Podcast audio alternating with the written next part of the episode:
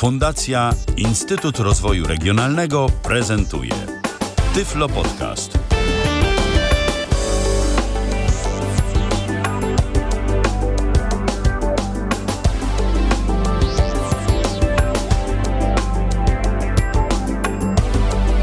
To jest Tyflo Radio, Tyflo Radio na stronie www.tyflopodcast.net. Tu możecie nas cały czas słuchać. No, nie, nie powiedziałbym, że możecie słuchać nas cały czas na żywo, bo oczywiście z tymi audycjami na żywo to na razie jeszcze jest e, różnie. Natomiast w każdy poniedziałek się spotykamy po godzinie 19 i rozmawiamy na tematy istotne dla osób niewidomych i słabowidzących na antenie Tyfloradia. Zachęcam do słuchania zarówno Tyfloradia, jak i do odwiedzania stron Tyflo Podcastu, czyli pierwszego polskiego podcastu dla niewidomych i niedowidzących www.tyflopodcast.net. To jest adres naszej strony internetowej. A w każdy poniedziałek, tak jak już wspomniałem, na antenie Tyfloradia poruszamy jakiś istotny temat dla osób niewidomych i słabowidzących. Dziś będzie o koncertach, dziś będzie bardzo ko koncertowo. Ja witam serdecznie moich dzisiejszych gości. Jest z nami Andrzej Dobek. Witaj Andrzeju. E, dobry wieczór, witam wszystkich. A są także z nami Adam Lipka oraz Bartek Kałużny. Witam was serdecznie. Witamy, witamy pięknie, wszystkich pozdrawiamy z Poznania. Pozdrawiamy. E, pozdrawiamy Andrzeja. Andrzeju, ty do nas nadajesz z Krakowa, tak? Tak, ja nadaję z Krakowa. A, na, a ja nadaję z Iławy. To jeszcze tak, żeby to kółko mm, geograficzne zamknąć.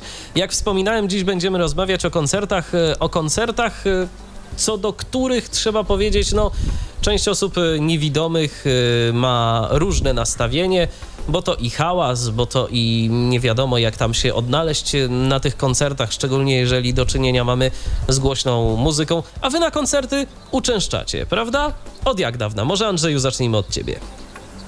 E, ja na koncerty uczęszczam od e, ponad 20 lat. E, rozpocząłem moją przygodę z koncertami w roku 91 w maju od takiego ma malutkiego koncertu w krakowskim klubie pod Przewiązką. Był to koncert zespołu Collage. E, później przyszedł czas na, na te większe koncerty, o których jeszcze później będę, będę na pewno tutaj miał okazję powiedzieć. A co cię w ogóle skłoniło do tego, żeby zacząć na koncerty chodzić? Chęć przeżycia tego widowiska scenicznego, chęć, nie wiem, wyrwania jakichś autografów albo czegoś innego? Jak to było? To było tak, że ja generalnie e, bardzo pasjonuję się muzyką, e, muzyką rockową. E, zacząłem oczywiście swoją przygodę od muzyki gdzieś tam z płyt, z kaset magnetofonowych nawet bardziej, bo to był, był koniec lat 80. Wtedy, wtedy w Polsce muzykę głównie zdobywało się taki sposób, że albo można ją było nagrać z radia na własną kasetę, ewentualnie udać się do takiego czegoś, e, co się nazywało studio nagrań, które z takim studiem nagrań, gdzie zespoły nagrywają nic wspólnego nie ma, nie miało. Studio ale... przegrań to bardziej można by powiedzieć można by powiedzieć właśnie, ale to się tak na to mówiło studia, studia nagrań. E, w większych miastach w Polsce takie, takie studia istniały i można sobie tam było przyjść z własną kasetą, e, o którą, którą kupić też wcale nie było tak łatwo, ale jak już się udało gdzieś tam e, w jakimś takim Peweksie czy innym sklepie z, z towarem deficytowym nabyć, to można było sobie przyjść do takiego studia nagrań i zamówić nagranie jakiejś konkretnej płyty. No ja tak właśnie robiłem, nagrywałem sobie płyty różnych, różnych zespołów. E, Wtedy jeszcze było można?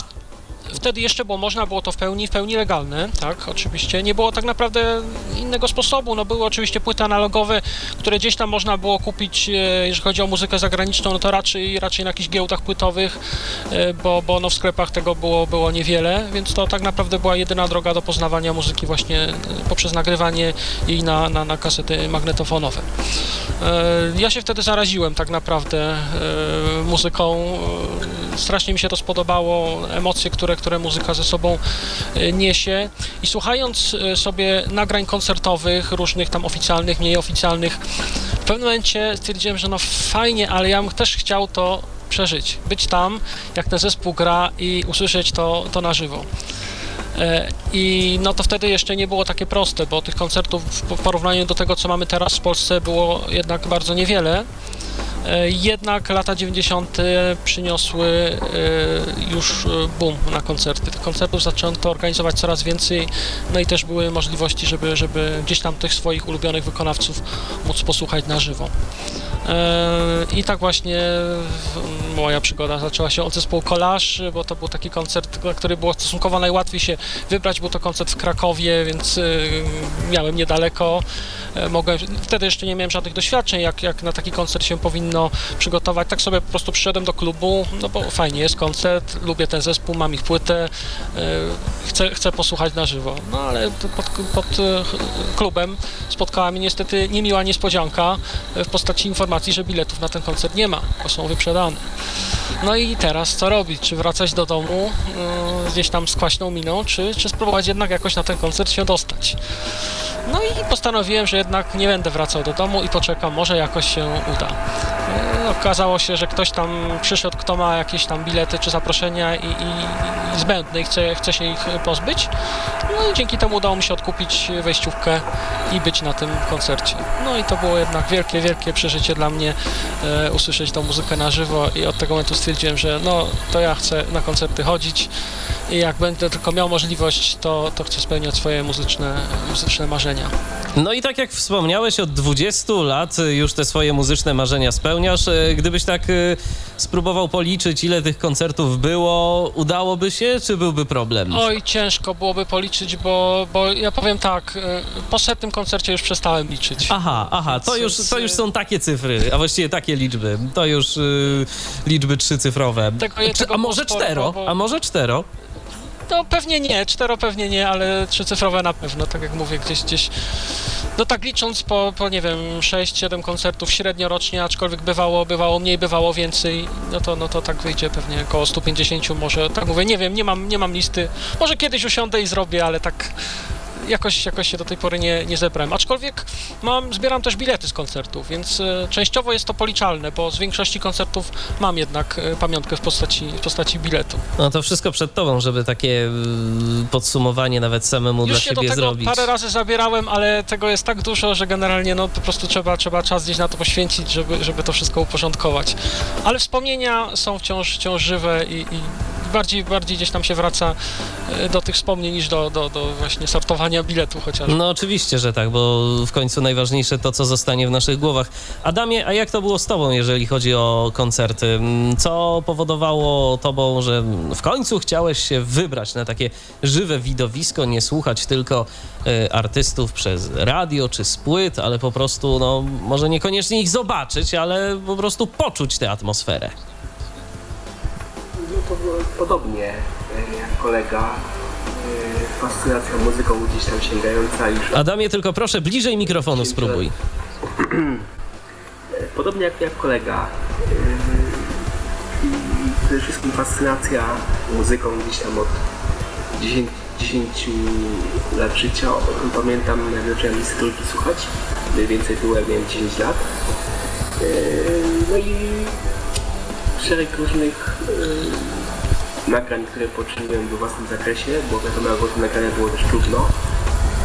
Yy, nagrywałem na magnetofon kasetowy, później były etapy, że nagrywałem yy, trójki i wyciągów płytowych na magnetofon szpulowy. No a później były czasy, że tak internetowe. No i takim pierwszym koncertem yy, to był gdzieś tam 94 rok. Był Light Orchestra w arenie. Pamiętam jeszcze, e, wybraliśmy się z, dużą grupą kolegów. Że nie chciano z internetu puścić, to byśmy uciekli, pamiętam. Ale koncert był, no... Czego się nie robi dla, w końcu dla y, swojego ulubionego zespołu jakiegoś tam. Tak. To też był ten wtórny skład, ale wiadomo, było to przeżycie niesamowite, bo to był ten pierwszy taki niezapomniany koncert. A później już czasy licealne. Tak najbardziej mi się kojarzy koncert już wieńczący, że tak powiem, e, naszą naukę. To jest Bartkiem też również byliśmy na tym koncercie, chodzimy o Deep Purple w arenie też. To był 96 96 rok. zgadza się, czerwiec. Pamiętam, byłem dwa dni głuchy po tym koncercie. A to już były zasłużone wakacje, także... No jeszcze e, z takich na gorąco to mi się kojarzy koncert Depeche Mode. Był ten mm, Excited Blue. 2003 rok bodajże. no to już było w Warszawie. Mm, Miałem też drugi bilet, zaprosiłem znajomą, no i też taka przygoda mi się z tym kojarzy, yy, że gdzieś tam przy moim roztrzepaniu zapomniałem, że mi się karta bankomatowa skończyła, no i yy, ta znajoma niejako mnie poratowała finansowo, no, no bo tak jakbym sam sobie w dużym mieście jeszcze bez, bez dostępu do swoich pieniędzy, no to by było ciężko. Pamiętam, była straszna ulewa, ale koncert był bardzo fajny. Było dużo starych nagrań, tam wtedy wiadomo była promowana yy, trasa Excitera tej stosunkowo już trochę gorszej płyty też. No teraz troszkę z tymi koncertami, że tak powiem, było gorzej, no od czasu do czasu udało się gdzieś pójść. Mm, Jawił mi się jeszcze koncert Konina Basa, na którym byłem parę razy. No i na byłem parę razy. Z. Rozumiem, czyli tak wygląda e, Twoja historia. Jeżeli chodzi o koncerty, no to Bartku, Ty nam jeszcze zostałeś, abyś e, słuchaczom Tyflo Radia, słuchaczom Tyflo Podcastu powiedział co nieco na ten temat, e, jak to u Ciebie wyglądało. E, podobnie jak u Adama, czy jednak troszeczkę inaczej? Cóż mogę dodać? Yy, Właściwie analogicznie jak yy, u moich przedmówców. Yy, Jako też, jest, że też jestem pasjonatą muzyki, głównie rockowej. I na początku, ponieważ ja nie pamiętam płyt, epoki płyt winylowych, ja się wychowałem na kasetach, czyli też na początku lat 80., właściwie w latach 80., może tak byśmy mogli powiedzieć. Zresztą nagrywałem audycje z radia, w których były prezentowane całe płyty, wówczas to jeszcze można było robić. Też e, zgrywałem muzykę od znajomych, e, przyjaciół. A jeśli chodzi o moje wychodzenie na koncerty, to właściwie zaczęło się to w pierwszej połowie lat 90. E, W 94 roku od takich lekkich klimatów, bo właściwie na samym początku to Pierwszym takim moim koncertem to był chyba zespół Demono bądź Various Monks w poznańskiej arenie właśnie. A takim przełomem właściwie był, pamiętam jak dziś, 18 czerwca 1995 rok i koncert Eltona Johna na stadionie poznańskiego Lecha, jeszcze wówczas y, starym stadionie Lecha. No to był taki mój właśnie pierwszy duży koncert, znakomity zresztą. Ym, No i później byłem na kilkudziesięciu, czy to właściwie tak na dzień dzisiejszy, jak sobie mogę przypomnieć, to właśnie ten Deep Purple, o którym Adam wspomniał, y, czerwiec 96 rok w arenie, czy później Jet Rotal, czy też właśnie na, Coli- na koncercie Colina Bassa byłem. Ym, Na kilku koncertach też byłem w Niemczech y, podczas jednego z, jednego z dwóch moich pobytów y, tam stypendialnych. No i tak staram się mm, w miarę regularnie, te 3-4 razy w roku na jakieś koncerty y, się udawać. Jeśli są takie możliwości. Dokładnie, bo nie zawsze możliwości są, ale jeżeli tylko są, to czemuż by się nie oddawać swoim pasjom? Z tego, co mówicie, to wygląda na to, że wasze muzyczne gusta są dosyć zbieżne, tak? Y, Rzeczy około rockowe i podobne, ewentualnie Tak, trochę tak, jakichś takich No elektronicznych wygląda. bardziej brzmień. Rozmawialiśmy też trochę wcześniej przed audycją i, i wychodzi na to, że mamy właśnie zbliżone gusty. Tutaj koledzy powiedzieli też o, o większej ilości koncertów. Ja tutaj mogę e, również powiedzieć, że koncert Deep Purple miałem okazję kilkukrotnie e, zaliczyć. E, Również e, byłem na koncertach e, Colina Bassa, no Fish to, to regularnie, bo jako, że zespół Merylion jest moim ulubionym zespołem, to i na Fisha zawsze, kiedy przyjeżdża do Polski chodzę, także, także no tutaj zbieżność muzyki jak najbardziej jest. A jeżeli ktoś uczęszcza na koncerty innego rodzaju i chciałby nam o nich opowiedzieć, to oczywiście może. E, No, chyba że ktoś uczęszcza na podobne koncerty co Adam, e, Bartek i Andrzej, to również może do nas zadzwonić. Czemu nie? Nasza antena jest do Waszej dyspozycji. 123 834 835 to jest nasz numer telefonu stacjonarnego. Można dzwonić. To jest numer, przypominam, z krakowskiej strefy numeracyjnej. Ewentualnie jesteśmy także na Skype'ie do Waszej dyspozycji. Nasz login to tyflopodcast.net. Piszemy tyflopodcast.net. tyflopodcast.net. W dzisiejszym spotkaniu na antenie Tyfloradia rozmawiamy o koncertach. No i teraz już przechodząc y, poniekąd do głównego y, zagadnienia mm, od strony, że tak to ujmę, technicznej, Często spotykam się z takimi opiniami, że osoby niewidome, no, y, jeżeli chodzi o te koncerty, o takie publiczne y, wydarzenia, to mm, raczej starają się, przynajmniej niektórzy, od nich stronić, dlatego że jest hałas i dlatego, że się w tym hałasie gubią.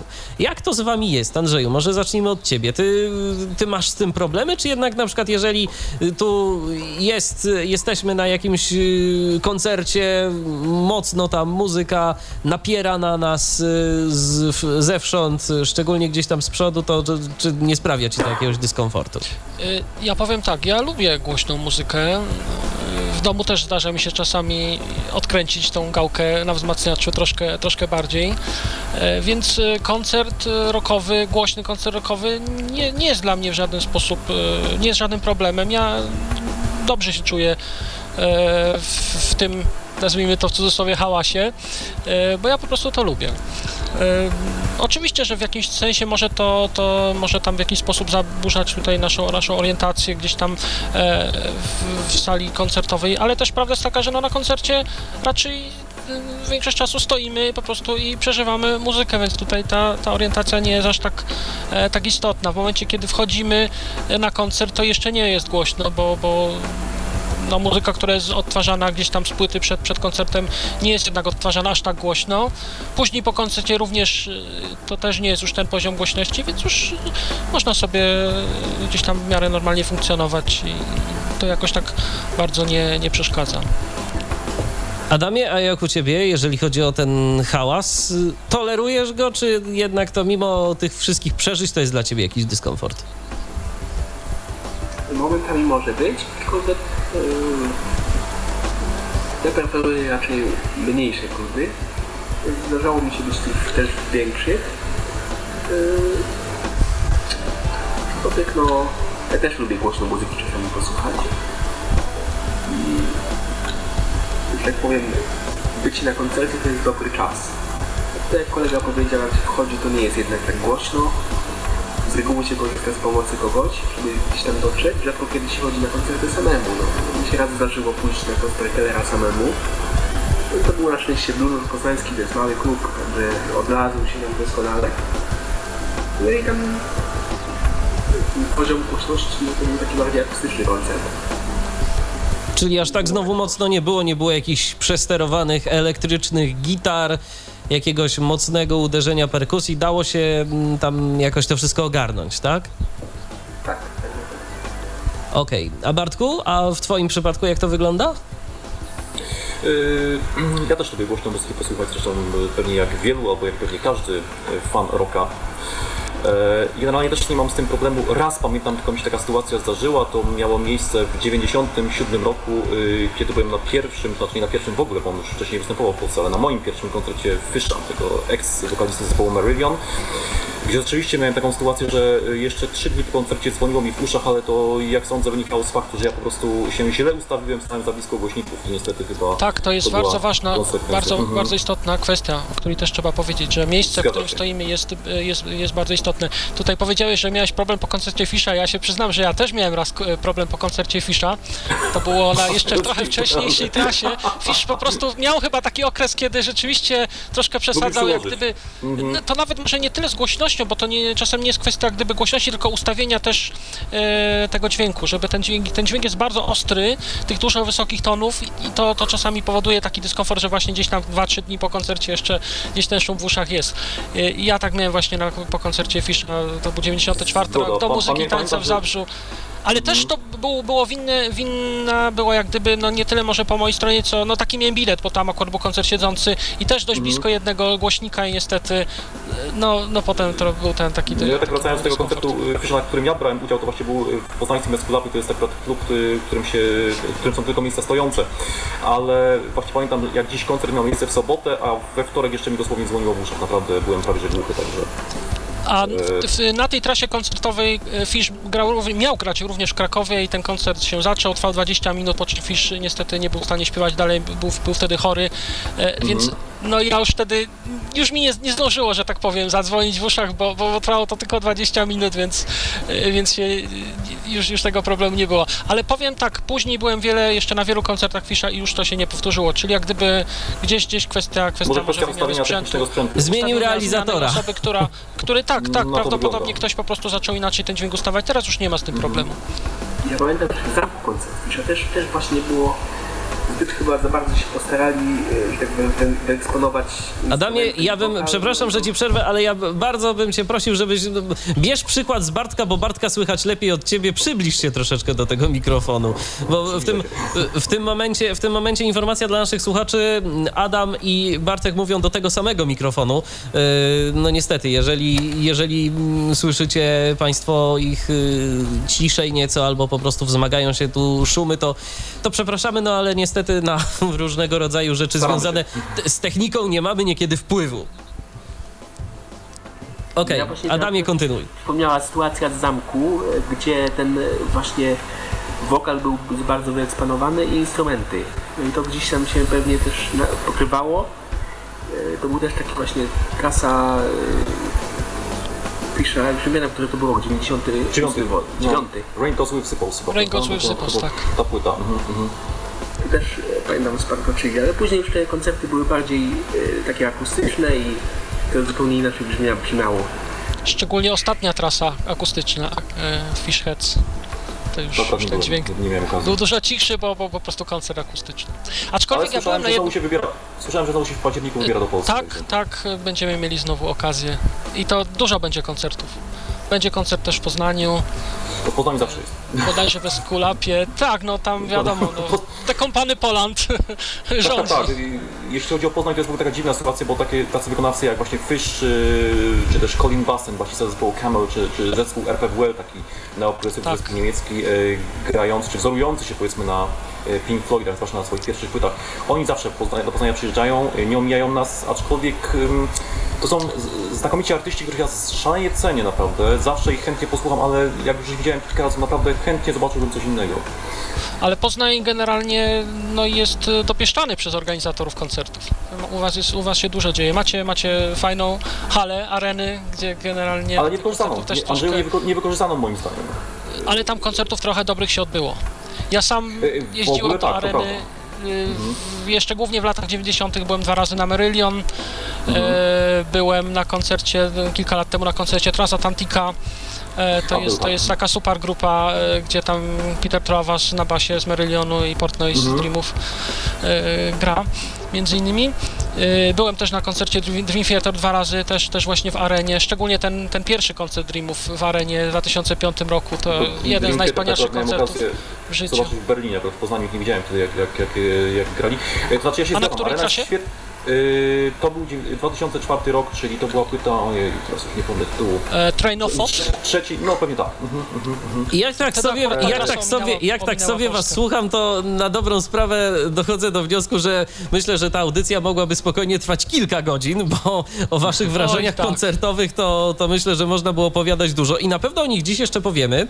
Natomiast... Musisz e, nas, Michale, kontrolować, żebyśmy za dużo ale nie mówili, bo faktycznie nie spokojnie, skończysz. ale spokojnie. Ja bardzo się cieszę, że macie dużo do powiedzenia. Antena jest, antena jest dziś dla was, y, audycja jest z waszym udziałem. Ja tu tylko dbam o to, żeby jakoś to brzmiało i jeżeli ktoś do nas dodzwoni się, żebym mógł go wpuścić na antenę i żeby także z wami y, mógł sobie porozmawiać. A to właśnie dziś y, wy prowadzicie ten program w zasadzie z moją jakąś tam drobną pomocą.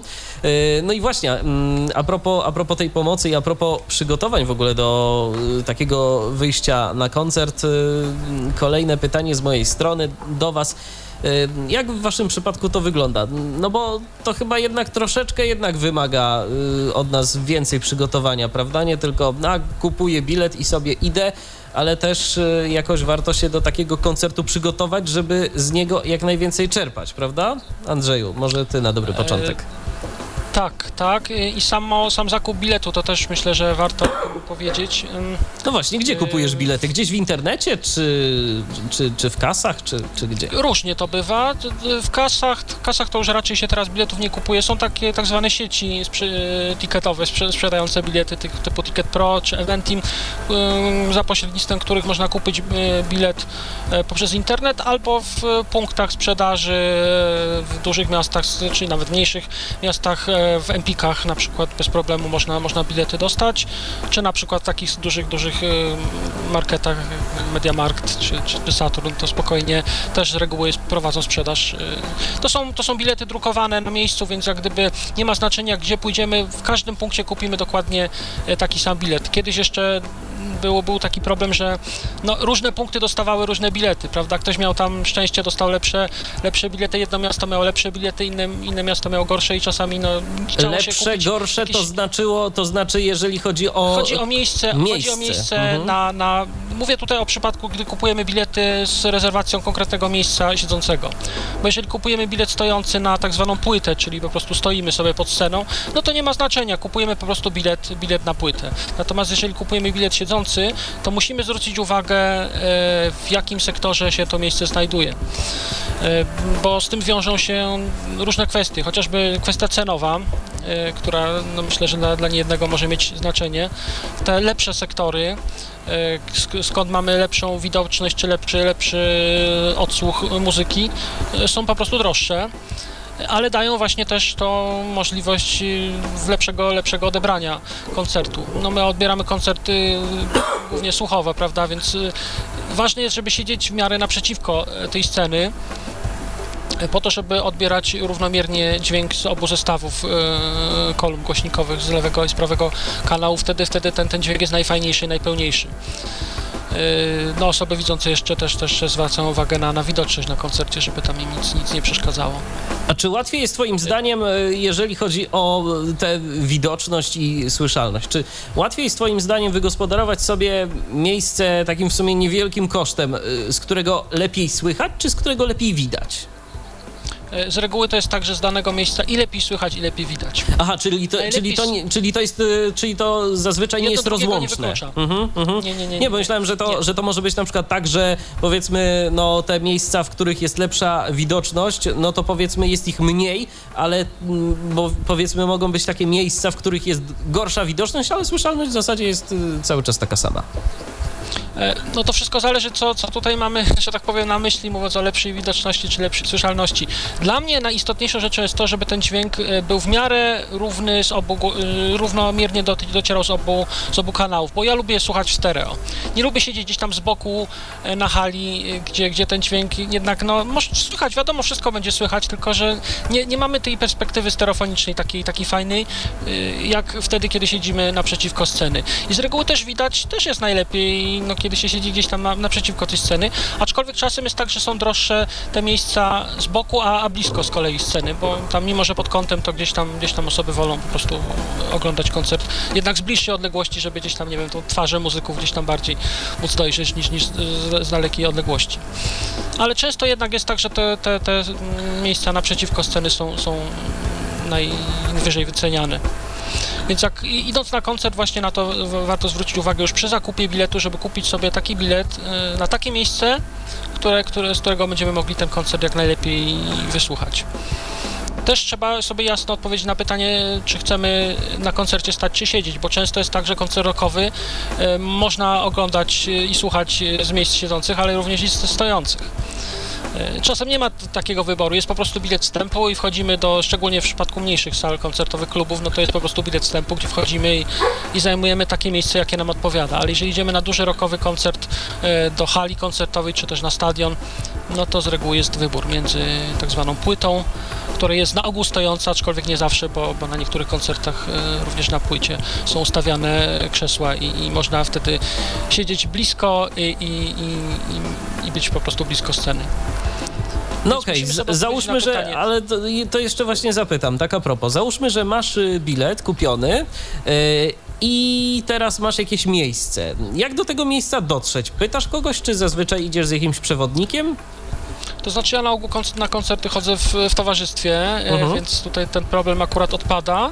E, Natomiast, e, no, jeżeli na przykład osoba niewidoma chciałaby brać, wybrać się sama na koncert, to wydaje mi się, że bezwzględnie powinna wcześniej zadzwonić do organizatora i zapytać, jak będzie wyglądała sprawa e, pomocy. Czy będzie mogła liczyć na to, że na przykład ktoś z, z obsługi e, pomoże dotrzeć na, na miejsce koncertu. Pewnie tak będzie, ale no, ja bym jednak uważam, że warto wcześniej wykonać taki telefon i się upewnić. Pamiętam, że w ubiegłym roku, e, jak rozmawiałem z organizatorami Live Festival e, w Oświęcimiu, akurat wybierałem się na koncert Petera Gabriela, dostałem informację, jeżeli osoba niepełnosprawna przyjdzie na ten koncert sama e, i zgłosi ten fakt, to bez problemu wolontariusze e, od bramki ją będą w stanie odebrać, e, zaprowadzić do sektora dla na przykład dla osób niepełnosprawnych, który akurat tam na tym koncercie był e, gdzieś, tam, gdzieś tam na płycie i później zostanie odprowadzana również do, do wyjścia.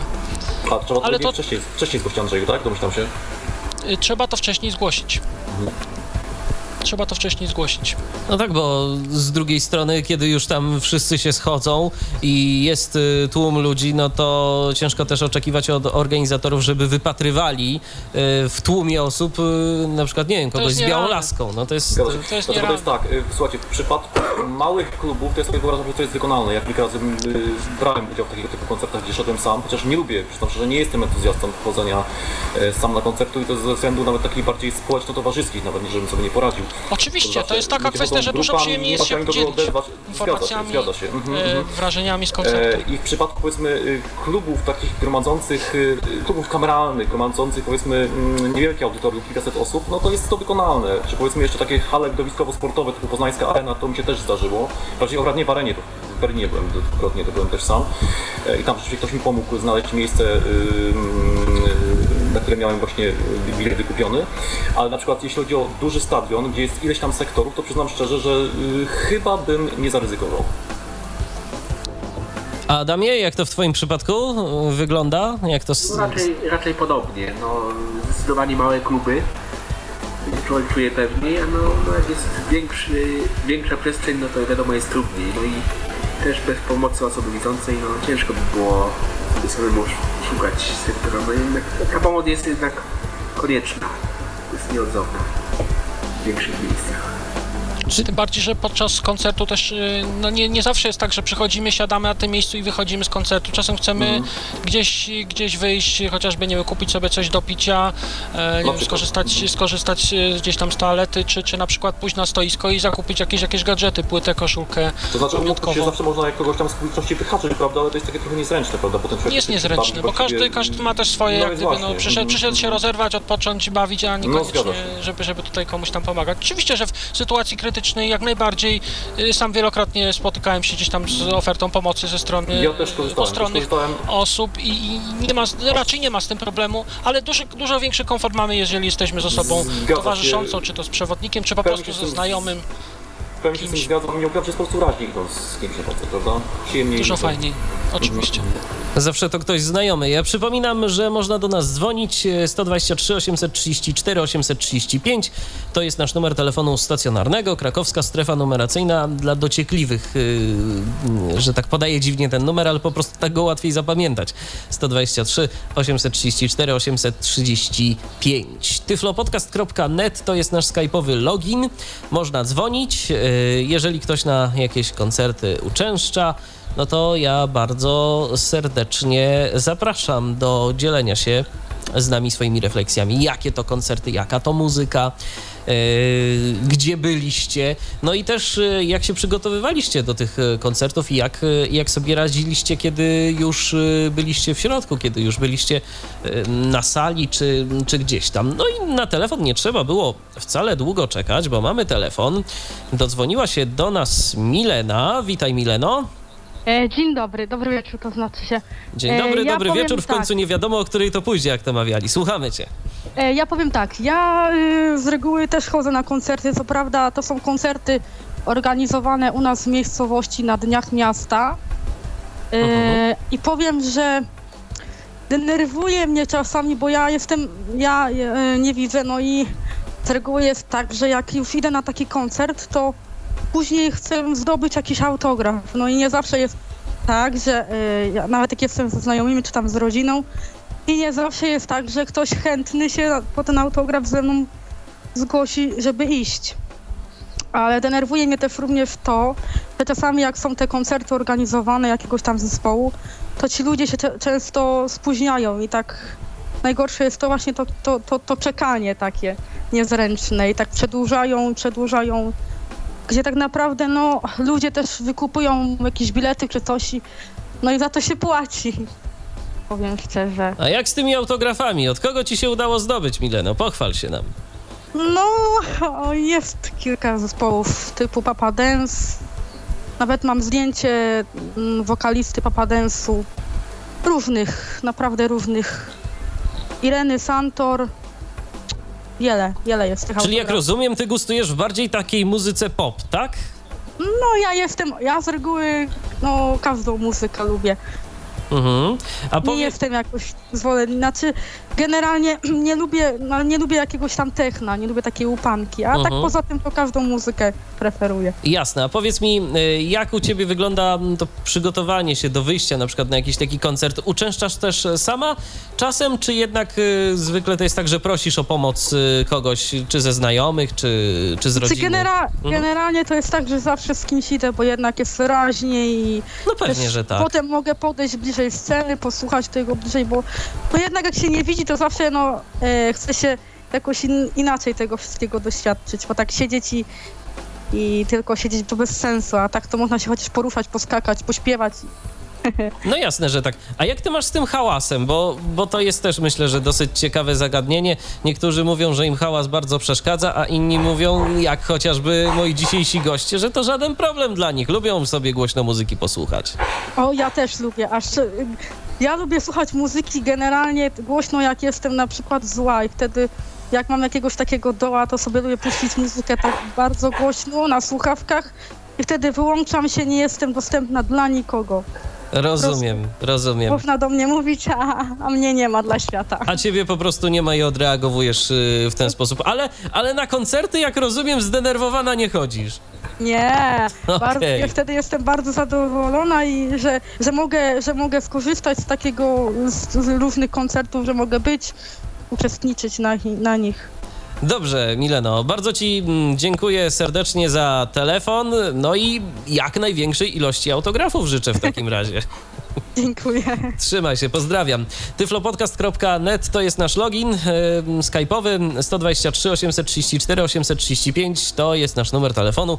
Można dzwonić i można się z nami dzielić swoimi wrażeniami, jeżeli chodzi o koncerty, o ile uczęszczacie, a jeżeli nie uczęszczacie, abyście na przykład chcieli, no to można naszych gości o coś e, zapytać. E, Andrzej Dobek, Bartek Kałużny i Adam Lipka to moi dzisiejsi goście. No właśnie, Milena poruszyła dosyć ciekawe zagadnienie, jeżeli chodzi o te koncerty, no bo jedni chodzą na koncerty, żeby posłuchać muzyki, a inni chodzą na koncerty, żeby posłuchać muzyki i też jeszcze przy okazji jakiś autograf dostać. Udało wam się kiedyś coś? Zabiegaliście o to, czy, czy raczej dla was to jest przede wszystkim doznanie takie muzyczne?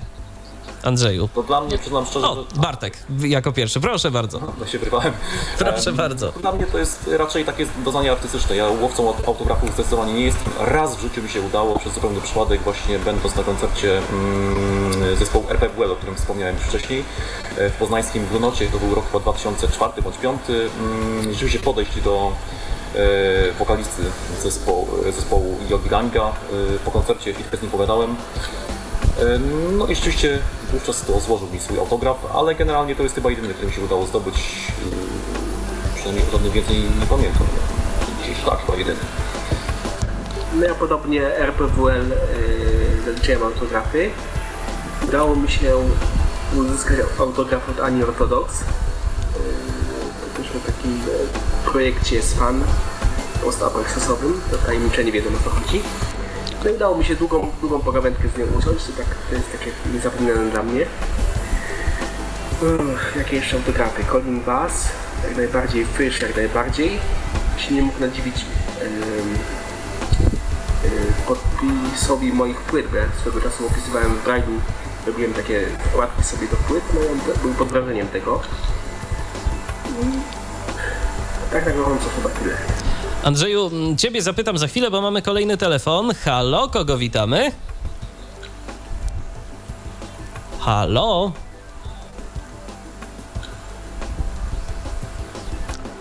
No i zdaje się, że niestety tu mamy jakiś problem, jeżeli chodzi o telefon. No ale być może, być może się za momencik ktoś y, do nas y, połączy ponownie. Może się uda. Y, A tymczasem, Andrzeju, słuchamy. Jak to wygląda u ciebie, mm, jeżeli chodzi o te autografy? Powiem szczerze, że na koncerty głównie chodzę po to, żeby muzyki posłuchać i przeżyć. Autografy. Nie powiem, że nie jest miło czasem, czasem gdzieś tam zdobyć podpis e, ulubionego muzyka e, na płycie czy, czy, czy, czy na jakimś tam jakimś bilecie. E, I mam troszkę w swojej kolekcji, ale to niejako gdzieś tam przy okazji się tak zdarzyło, że gdzieś te, te, te autografy udało się zdobyć. Ewentualnie czasem są organizowane takie spotkania z muzykami, na przykład w Empiku czy w jakimś sklepie muzycznym i wtedy faktycznie jest dobry czas, żeby, żeby zdobyć te autografy, żeby gdzieś tam chwilę z muzykami porozmawiać, nie wiem, zrobić sobie e, wspól- wspólne pamiątkowe zdjęcie. E, Także no, udało mi się troszkę tych autografów. Mam, mam e, podpisy z dedykacją od, od muzyków Merylian, mam oczywiście od Fisza też kilka, kilka podpisanych płyt. E, od Colina Bassa też mi się udało, bo Colin Bass do Krakowa też przyjeżdżał na koncerty. E, bardzo miłe wspominam spotkanie ze Steve'em Hackettem, z gitarzystą, byłym gitarzystą Genesis. E, było to w, w Empiku w Krakowie, dzień przed koncertem krakowskim e, Steve'a. Było to bardzo fajnie zorganizowane, ponieważ nie było to takie zwykłe podpisywanie, jak to z reguły się odbywa, że tam stoi kolejka, podchodzi się do, do stoliczka, daje się płyty do podpisu, można tam gdzieś ręce uścisnąć i następny proszę.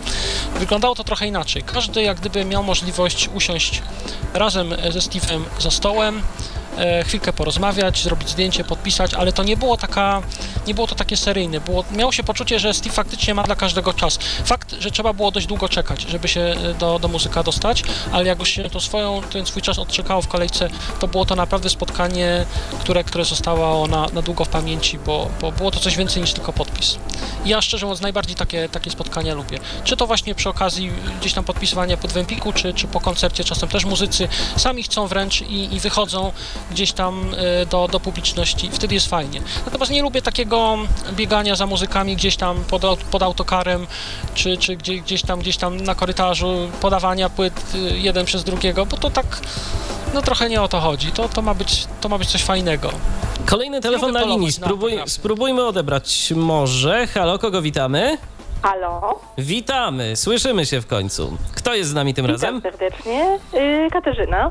Witamy. Y, ja chciałam, ja chciałam tutaj opowiedzieć o, o takiej swojej przygodzie, y, ponieważ byłam na koncercie takiego zespołu Lacrimosa, Mhm. y, który był organizowany w Krakowie w klubie Kwadrat.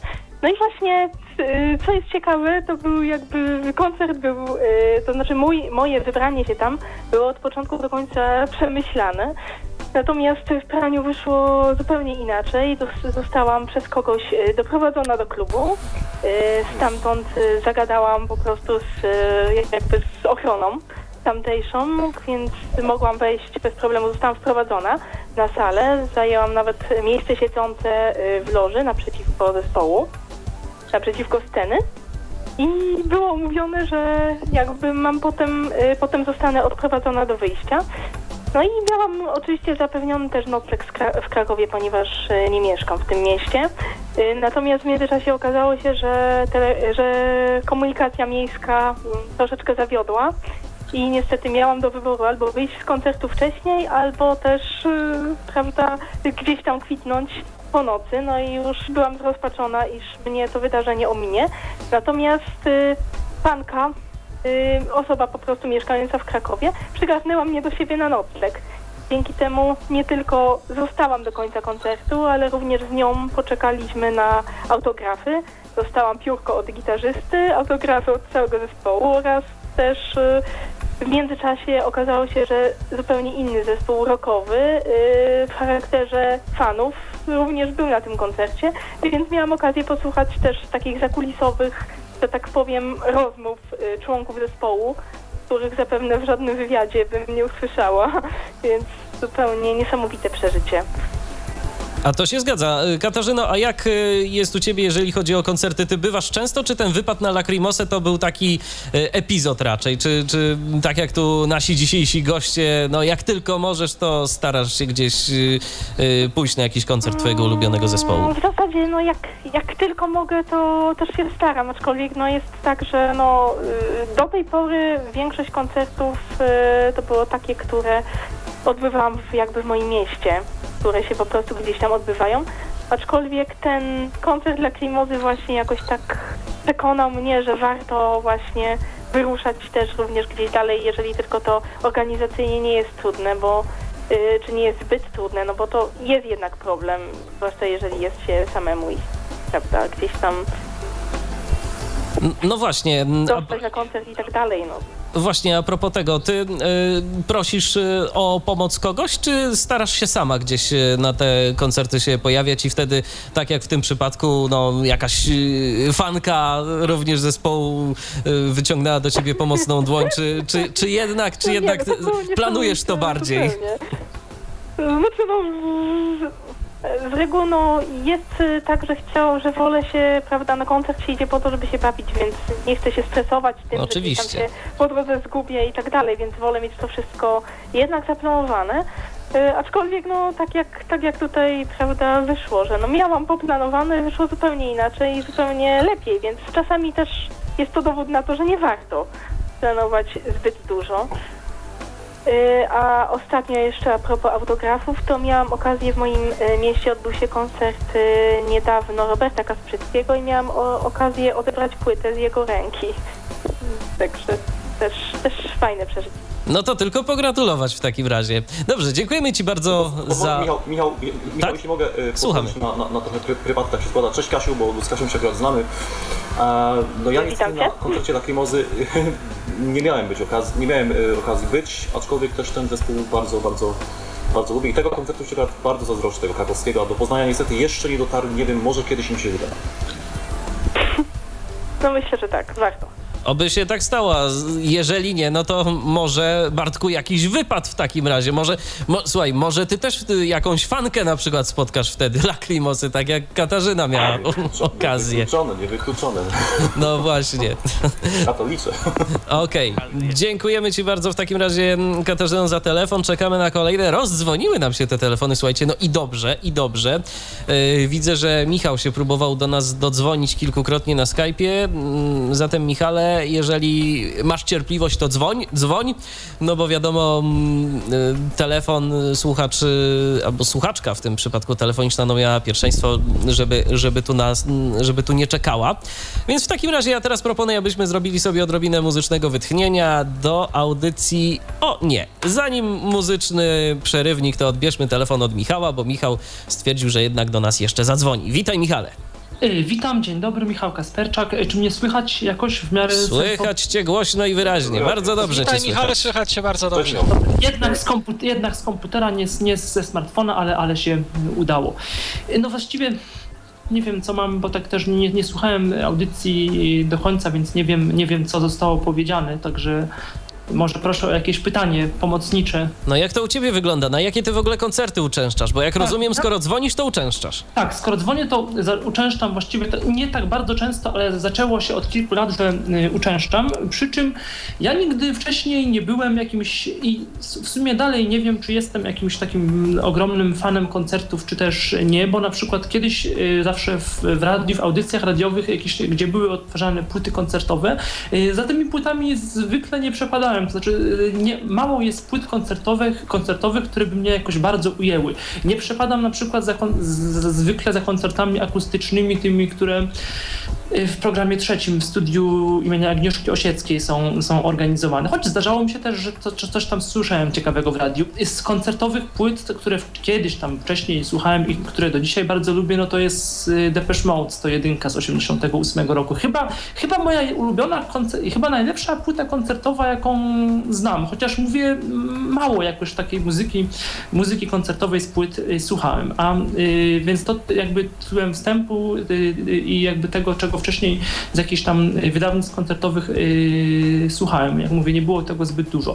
A jeżeli chodzi o koncerty jako takie, to no chodzę na dwa, na dwa rodzaje koncertów. To znaczy, Yy, właściwie na trzy rodzaje. Zaczęło się od takich koncertów, yy, od koncertów takich dużych, na których zdarzało, zdarzyło mi się być yy, kilka razy i być może zdarzy mi się jeszcze raz teraz w czerwcu, ale to zobaczymy. Yy, pierwszym koncertem dużym, na jakim byłem, był yy, Pat Metheny yy, w sali kongresowej w 2004 tym roku i to Pat Metheny solo, znaczy solo z dwoma, z dwoma y, Pat Metheny trio, z, czyli, czyli, czyli trzech muzyków y, i to był bardzo udany koncert, w sali kongresowej było, no, było fajnie, były fajne miejsca i, i, i bardzo dobrze ten koncert wspominam. Potem y, w 2005 był ponownie Pat Metheny Group tym razem w arenie poznańskiej i było bez, znaczy nie wiem, jakoś może nie miałem wtedy nastroju, może miałem złe, złe miejsce, ale w arena koncertowo jakoś nie przypadła mi do gustu, nie, nie, nie lubię tego miejsca raczej, także areny nie wspominam jakoś dobrze. Z takich dużych, dużych koncertów jeszcze byłem na The Police na stadionie śląskim w Chorzowie, wtedy kiedy w 2008 roku była to taka trasa, oni się oni się ponownie, ponownie połączyli i wyruszyli w taką europejską trasę i no to był bardzo, bardzo dobry koncert, taki koncert, niektórzy mówili, że aż taki sztuczny, w tym sensie, że oni, muzycy w ogóle na siebie nie, yy, w ogóle nie wymieniali między sobą prawie, że spojrzeń, tak niejako automatycznie wyszli, zagrali i się rozstali, czyli te, bardziej to był taki, jakiś taki, taka trasa yy, i dla sentymentów, i dla pieniędzy, jakoś tak, tak chyba porozumienia w zespole nie było, aczkolwiek artystycznie technicznie koncert był y, na pewno udany, natomiast y, no niestety, tak jak to jest na dużych koncertach, to był Stadion Śląski w Chorzowie, y, było bardzo głośno i to za bardzo głośno. Myślę, że mm, to, to, to chyba tak jest, no taka, tak chyba szczególnie na koncertach właśnie tak o tym zresztą troszeczkę mówiliście, o ile słyszałem, na tych koncertach rockowych, no tak chyba mm, często jest, że, że, że one są po prostu bardzo głośne, aż za bardzo głośne i tutaj na tym nie zawsze tak jest, Michale. Mhm, no to całe szczęście. Nie, nie zawsze tak jest. Tak, dokładnie. Ja, jeżeli mówisz tutaj o Stadionie Śląskim w Chorzowie, byłeś na, na The Police, ja byłem na koncercie Genesis e, ja tak rok wcześniej, w 2007 i miałem miejsce na trybunach, czyli dość daleko od sceny i żeśmy się z koleżanką wtedy śmiali, że chyba już te koncerty teraz nie są takie głośne jak dawniej, bo, bo tam po prostu nie było głośno. Mhm, no proszę. Nie, Inna sprawa, że to też nie po koncert Genesis w Chorzowie w 2007 roku to moim zdaniem był znakomicie nagłośniony. Ja akurat miałem miejsce stojące, ale świetny był. Tam gdzie jeszcze Na oczywiście trybunach aura było sprzyjała, też prawda? dobrze. Bo burza była. No aura, aura była, była wyjątkowa, wyjątkowa. Tak, bardzo, bardzo. Zsynchronizowane było wszystko.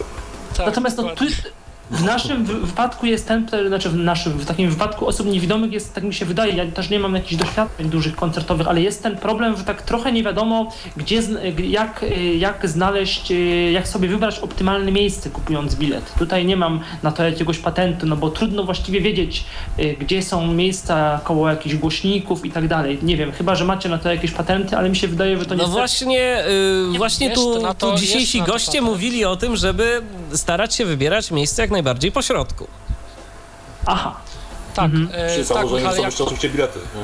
Oczywiście, no właśnie, co jeszcze Te bilety też... właściwie w takich najbardziej e, komfortowych miejscach się najszybciej wyprzedają. Niestety, jak się człowiek troszkę zgapi, no to później zostają już takie które są niestety mniej wydane. Warto kupować bilety, to, to trzeba sobie jasno powiedzieć, jak najwcześniej. Jeżeli jesteśmy zdecydowani na wyjazd na jakiś koncert, taki duży, stadionowy czy halowy, kupmy bilety najlepiej w pierwszym dniu sprzedaży. Najlepiej gdzieś tam jeszcze, też trzeba jeszcze wziąć pod uwagę fakt, że te, są też przedziały cenowe, prawda? Znaczy zwykle te bilety na przykład po środku są najdroższe. Nie, nie, nie tak, jest tak to, to zawsze, prawda. ale z reguły tak może być. Z reguły tak jest, oczywiście. Mhm, I mhm. musimy jak gdyby wyważyć, wyważyć jak gdyby tutaj kwestie finansowe i kwestie takie właśnie przyjemności z, z odbioru no, koncertu, bo czasem można, można wybrać takie, takie, taki kompromis, żeby nie kupować tych najdroższych biletów, ale też i nie tych najtańszych i mimo to mieć to miejsce e, w miarę, w miarę dobre. Czasem one są dalsze, one są oddane na przykład dalej od sceny, ale mimo to na środku, gdzieś tam już wysoko, wysoko, gdzieś tam na trybunach, ale ten, ten to jest i tak dla nas mimo wszystko lepiej niż gdzieś zbrać z boku e, na, na, na trybunach, gdzieś, gdzieś blisko, blisko głośników. Mhm, rozumiem. No ja teraz kupiłem, jestem sam ciekawy jak to będzie. Bilet był średnio tani, więc też może właśnie z komfortem miejsca być różnie, tym bardziej z tego co wiem to gdzieś jest gdzieś po skosie. Y, no mam nadzieję, że mi się uda pojechać. No, mam bilety y, na czerwiec do hali stulecia, dawnej hali ludowej do Wrocławia na, na Dead Candensów, więc zobaczymy. To, to na będzie. tym koncercie na pewno nie będzie głośno. Bo to raczej nie jest muzyka, gdzie... No więc właśnie, to jest muzyka bardziej taka mm, mm, no, kontemplacyjna, stonowana, także, także no, jestem ciekawy jak to właśnie będzie, bo to Dead Can Dance też taki fajny zespół, fajnie, że wrócili z w sumie niezłą nową płytą myślę i... Całkiem dobrą płytą. Znakomitą nową płytą. I tak, i, i no ciekawe, ciekawe co to będzie. Także to jest jedna, to jest jed, są jedne koncerty, na które chodzę.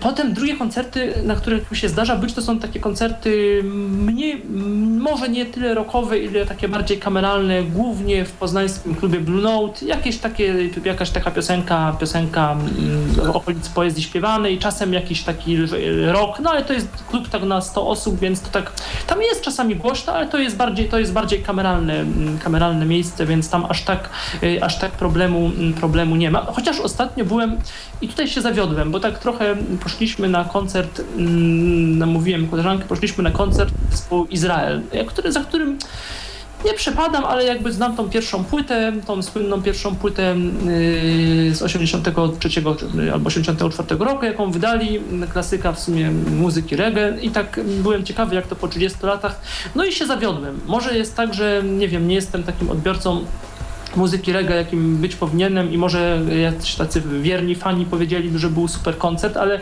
jak dla mnie jakoś tak nie podobało mi się. Było bardzo głośno, y, no pomijam, że bardzo tłoczno, bo to koncert stojący y, i to tak nie czułem się za dobrze w takim, w takim, y, w takim tłoku, chociaż tam się nie pchaliśmy i staliśmy przy ścianie, ale tego, tego koncertu nie wspominam jakoś, nie wspominam dobrze. Ale to w Blunocie, Michał, tak? W tak, tak, w Blunocie, mhm, tak, w Blunocie, w Blunocie. Mhm. Ale tu się chłopaki pewnie tutaj głównie kieruje pytanie do Ciebie, Michał, i do Ciebie, Adam. Pewnie się zgodzicie, że klub Blunot możemy spokojnie polecić na koncerty, jeśli chodzi o takie kameralne przedsięwzięcia to, to jest naprawdę znakomity lokal, co? Jak tak. najbardziej, szczególnie jak są siedzące koncerty, to przy stoliku bardzo fajnie się odbiera.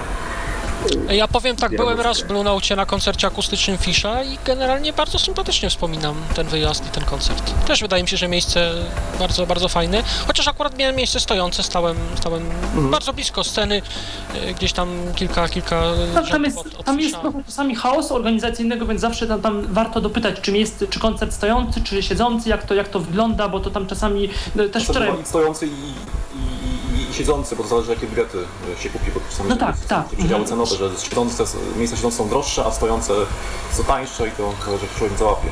No tak, to, to, to, to też. Mhm. A z kolei trzecią y, taką grupą koncertów, na które zacząłem kilka lat temu chodzić, bo się troszeczkę mm, przemieniły mi zainteresowania i przeszły na muzykę klasyczną, na muzykę poważną. I zacząłem chodzić na koncerty do Filharmonii. Już w tym roku nawet sobie takie karnety wykupiłem, więc tych koncertów y, no więcej. No i to też bardzo miło wspominam. Przy czym no też, yy, też trochę to jest, no głównie się jednak kieruje, kieruje ceną, bo ceny w yy, rzędach środkowych yy, są jednak droższe od cen, y, od rzędów gdzieś tam z boku albo od rzędów ostatnich. Chociaż tam, no i też no, jakby no to jest problem w auli uniwersyteckiej, w auli Uniwersytetu Adama Mickiewicza, bo to jest siedziba koncertowa Filharmonii Poznańskiej. No to tam, tam z kolei jest tak, że, no, że często jak jest jakieś takie miejsce mniej odpowiednie, no to słychać słychać orkiestrę bardziej z jednej strony, na przykład z lewej, a nie, a nie jakoś tak, mm, a nie jakoś tak po środku. Ale no tutaj to jeszcze też tak, no trudno, trudno mi to jakoś tak, yy, jeszcze mam stosunkowo małe doświadczenie, mimo że na iluś tam już koncertach takich yy, filharmoni filharmonicznych byłem, to nie mam jeszcze takich powiedzmy no jakichś bardzo głębokich doświadczeń, yy, ale podobają mi się te, podobają mi się te koncerty y, coraz bardziej i, i, i także to jest takie moje nowe, nowe, nowe zainteresowanie mm, koncertowe. A powiedz mi, Michał, tak mam pytanie do Ciebie, jak się kształtują, czy mogę zapytać, jak się kształtują ceny na przykład y, na koncerty muzyki klasycznej, bo rockowe to nie, nie wiadomo, ale właśnie w stosunku do koncertów z muzyką rockową, jak to, jak to mhm. wygląda? Znaczy generalnie jak w filharmonii... Zbliżone, czy...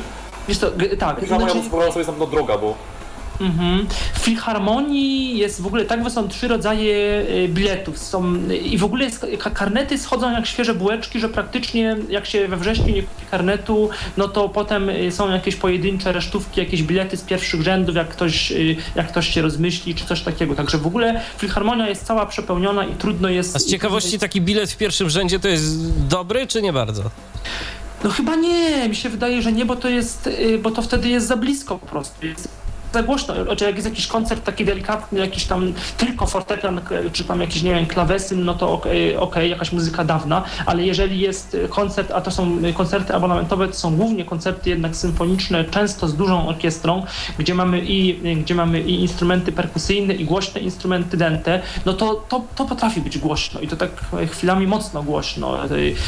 Można się nawet czasami gdzieś tam wystrafić, bo utwory symfoniczne mają to do siebie, że, że są takie wahania, wahania Potrafi huknąć. Hałasu. Jest raz cicho, raz potem nagle czask, bardzo głośno, coś tam. Także, także nie, wydaje, wydaje mi się, że z przodu, że pierwszorzędnie, tak bardziej od...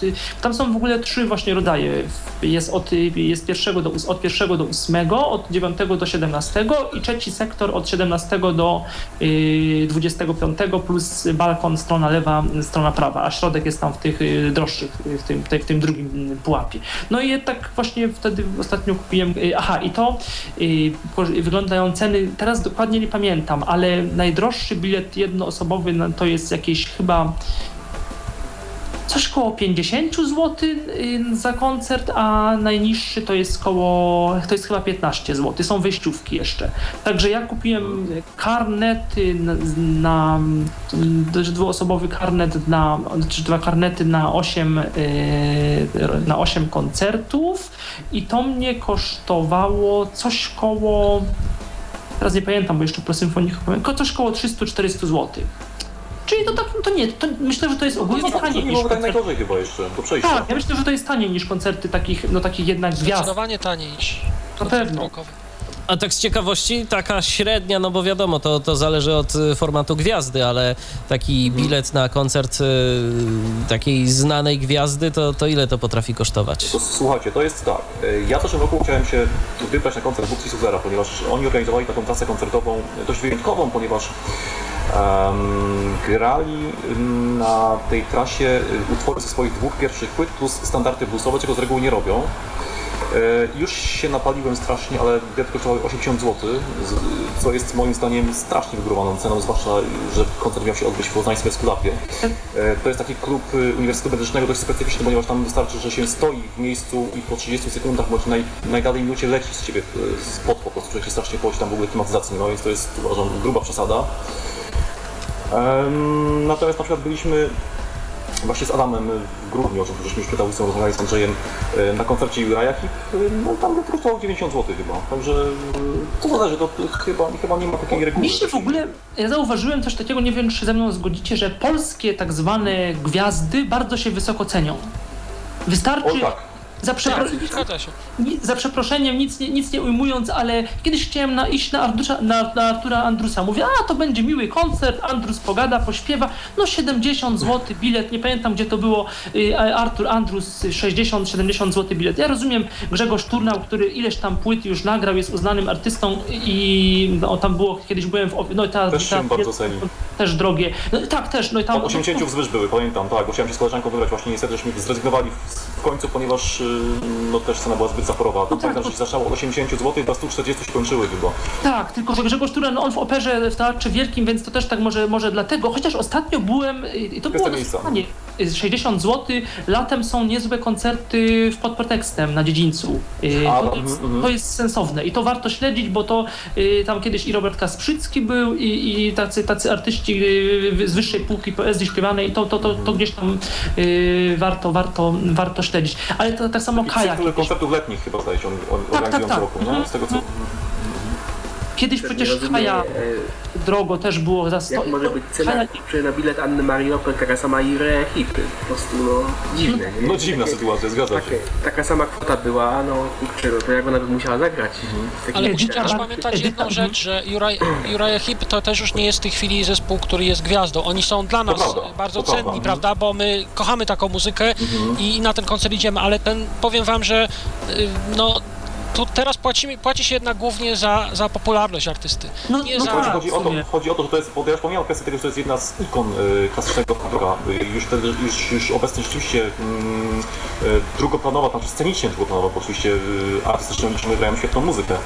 Y, ale chodzi mi o to, że zagraniczny Oj, i straciliśmy chyba połączenie y, przynajmniej z Bartkiem i z Adamem. Y, miejmy nadzieję, że do nas... Niestety nie słyszymy się. Że do nas wrócą za momencik. Zatem Michale, może ty y, kontynuuj Tak, no. swoją, swoją wypowiedź, jeżeli chodzi Kaja, o... Kaja, tak samo był koncert, yy, nie, Kaja, Edyta Bartosiewicz wróciła, wróciła z jednym koncertem w Poznaniu jakoś w listopadzie, no i bilety, nawet tak mówię, a to bym poszedł w sumie, bo to taka piosenkarka w sumie w porządku yy, i no nie, no 200 ileś złotych bilety, no, no bez przesady. No niestety, no takie są, takie są, takie są po prostu ceny, ale wiesz, to jest zawsze tak, ja sobie myślę, że skoro ktoś y, taką cenę daje, no to ktoś jednak to kupuje, bo gdyby ludzie nie kupowali, to by po prostu nie było takich cen. No właśnie, no to Dokładnie tak, tak to jest. tak pewnie jest. Także chyba, chyba tyle moich doświadczeń. Z jednej strony, bo ja tak hałasu nie lubię, na, na pewno gdzieś tam w grupie, na koncertach może aż tak mi to nie przeszkadza, znaczy to też mam mieszane uczucia, nie zawsze się dobrze czuję na koncertach, y, więc to zawsze gdzieś tam jest ważne, żeby no, iść, znaczy tak z, mojej perspektywy, żeby iść z taką osobą mm, na koncert, z którą się dobrze gdzieś tam czujemy, która, z którą, yy, no, z, którą razem, razem gdzieś tam będzie obopólnie, obopólnie dobrze i, i to, to na pewno gdzieś tam procentuje w tym właśnie, to, to też mówi, że się nie trzeba stresować i że można sobie spokojnie, i, a poza tym można się wtedy więcej, więcej po prostu różnych rzeczy yy, gdzieś tam, gdzieś tam, gdzieś tam dowiedzieć. No także chyba, chyba tyle z mojej strony, jeżeli chodzi o koncert. Dobrze, w takim razie bardzo Ci serdecznie, Michale, dziękujemy za telefon, pozdrawiamy, do usłyszenia. No, a, jeszcze zapytam, tak jak, tak jak pytam, tak jak pytam e, już tu pozostałych, to mm, Milena zapoczątkowała ten wątek, a jak tam, autografy zbierasz czy nie? Nie, jakoś nigdy. Znaczy, bo ja, ja też nie jestem taką, nie jestem takim, yy, takim, taką, takim fanem, powiedzmy, jak niektóre osoby, że jakimś takim bezgranicznym fanem jakiegoś konkretnego zespołu. Bardziej te koncerty traktuję tak, yy, tak jakoś tak ws- wspomnieniowo w tym sensie, że no jest jakiś zespół, który lubię, tak jak no Dead Can Dance teraz się pojawili i tak pomyślałem sobie, no nie wiadomo jak to będzie później, czy znowu się nie rozpadną, coś to się potem stanie. Mówię, oj, to na taki koncert warto, warto pojechać, bo to jednak jest y, ważny zespół, fajne, fajna muzyka, ważne, ważne wydarzenie. Tak samo było z tym The Police. Mówię, o, nie no, taki, taki znakomity zespół, to, to, to, to trzeba, trzeba, trzeba, trzeba jakoś jechać na koncert, bo jednak te płyty, te płyty, no, no chociaż oni koncertowo nie nagrali, ale te płyty studyjne, które, które znamy, te 5-6 płyt, no to jakoś dobrze, dobrze wspominałem, także, także, także stąd ten, stąd, yy, także nie, aż tak, żeby autografy, to, to, to jakoś nie. Nie polujesz na autografy. Okej, dobrze Michale, bardzo Ci serdecznie dziękuję za telefon, pozdrawiam, no i wielu udanych koncertów w takim razie życzę. Dziękuję, dziękuję. Do usłyszenia.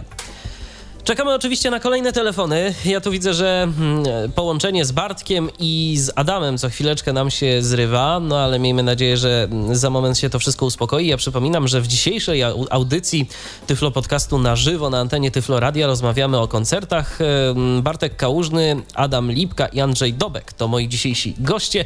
Wy także możecie zadzwonić do nas do studia e, 123 834 835 to jest nasz numer telefonu, numer telefonu stacjonarnego. E, No i można mm, także do nas e, na Skype'a się dodzwonić. tyflopodcast.net to jest login. O, mm, czyż, czyżby jeszcze, czyżby jeszcze Michał chciał e, coś powiedzieć do nas? Halo? Nie, to chyba po prostu Skype mnie tu coś oszukał. E, W takim razie. Dobrze, teraz ja proponuję, abyśmy posłuchali odrobinę muzyki, a jeżeli chodzi o koncerty i o ten temat, powrócimy do niego już za chwilę. To jest cały czas Tyflo Podcast na żywo na antenie Tyflo Radia. To jest Tyflo Podcast. Teraz co prawda nie w wersji koncertowej, ale po prostu nawet nie z płyty, tylko z pliku MP3 na licencji Creative Commons. Zaśpiewaj zagra dla nas Hungry Lucy.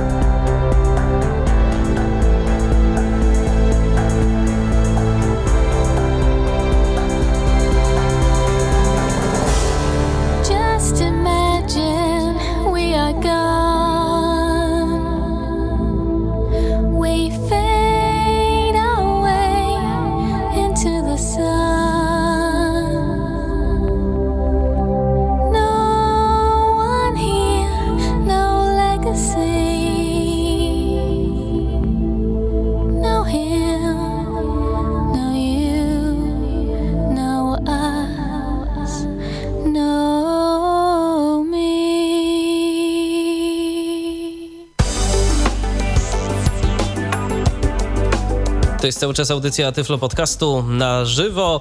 E, Dziś rozmawiamy o koncertach. E, Andrzej jak na razie ostał się jeden na placu boju, bo Adam z Bartkiem gdzieś nam uciekli.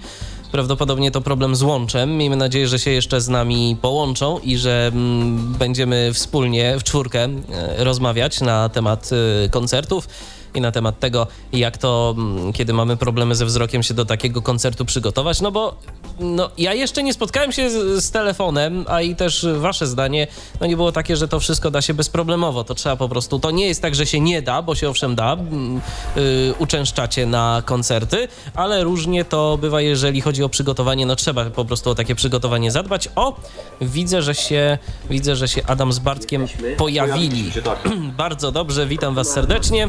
Jakie, jakieś, jakieś problemy techniczne niestety. No tak, zd- zdarza się. Niestety, no, internet zawodnym bywa i po prostu czasem zdarzają się takie problemy. Ja tylko jeszcze przypomnę, że można dzwonić do nas, jeżeli macie ochotę i się dzielić e, swoimi wrażeniami, jeżeli chodzi o koncerty, jeżeli chodzicie.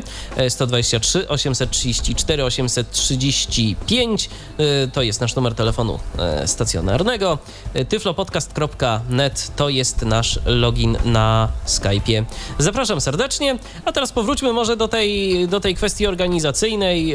Wspomnieliśmy już, y, że najlepiej, y, jeżeli chodzi o miejsce, to rezerwować sobie na środku, jeżeli tylko możemy. Jeżeli oczywiście nas na to stać, jeżeli y, ktoś nam biletów nie wykupił, no i po prostu, jeżeli zależy nam naprawdę na dobrych e, warunkach odsłuchowych. No to Andrzeju, jeszcze może od ciebie zacznę. Co byś jeszcze radził przy okazji e, takiego organizowania sobie biletów, wybieraniu, przy wybiera- jeżeli chodzi o wybieranie miejsca, gdzie mamy się znaleźć, oprócz tego, że powinno być na środku? Na co jeszcze powinniśmy zwrócić uwagę?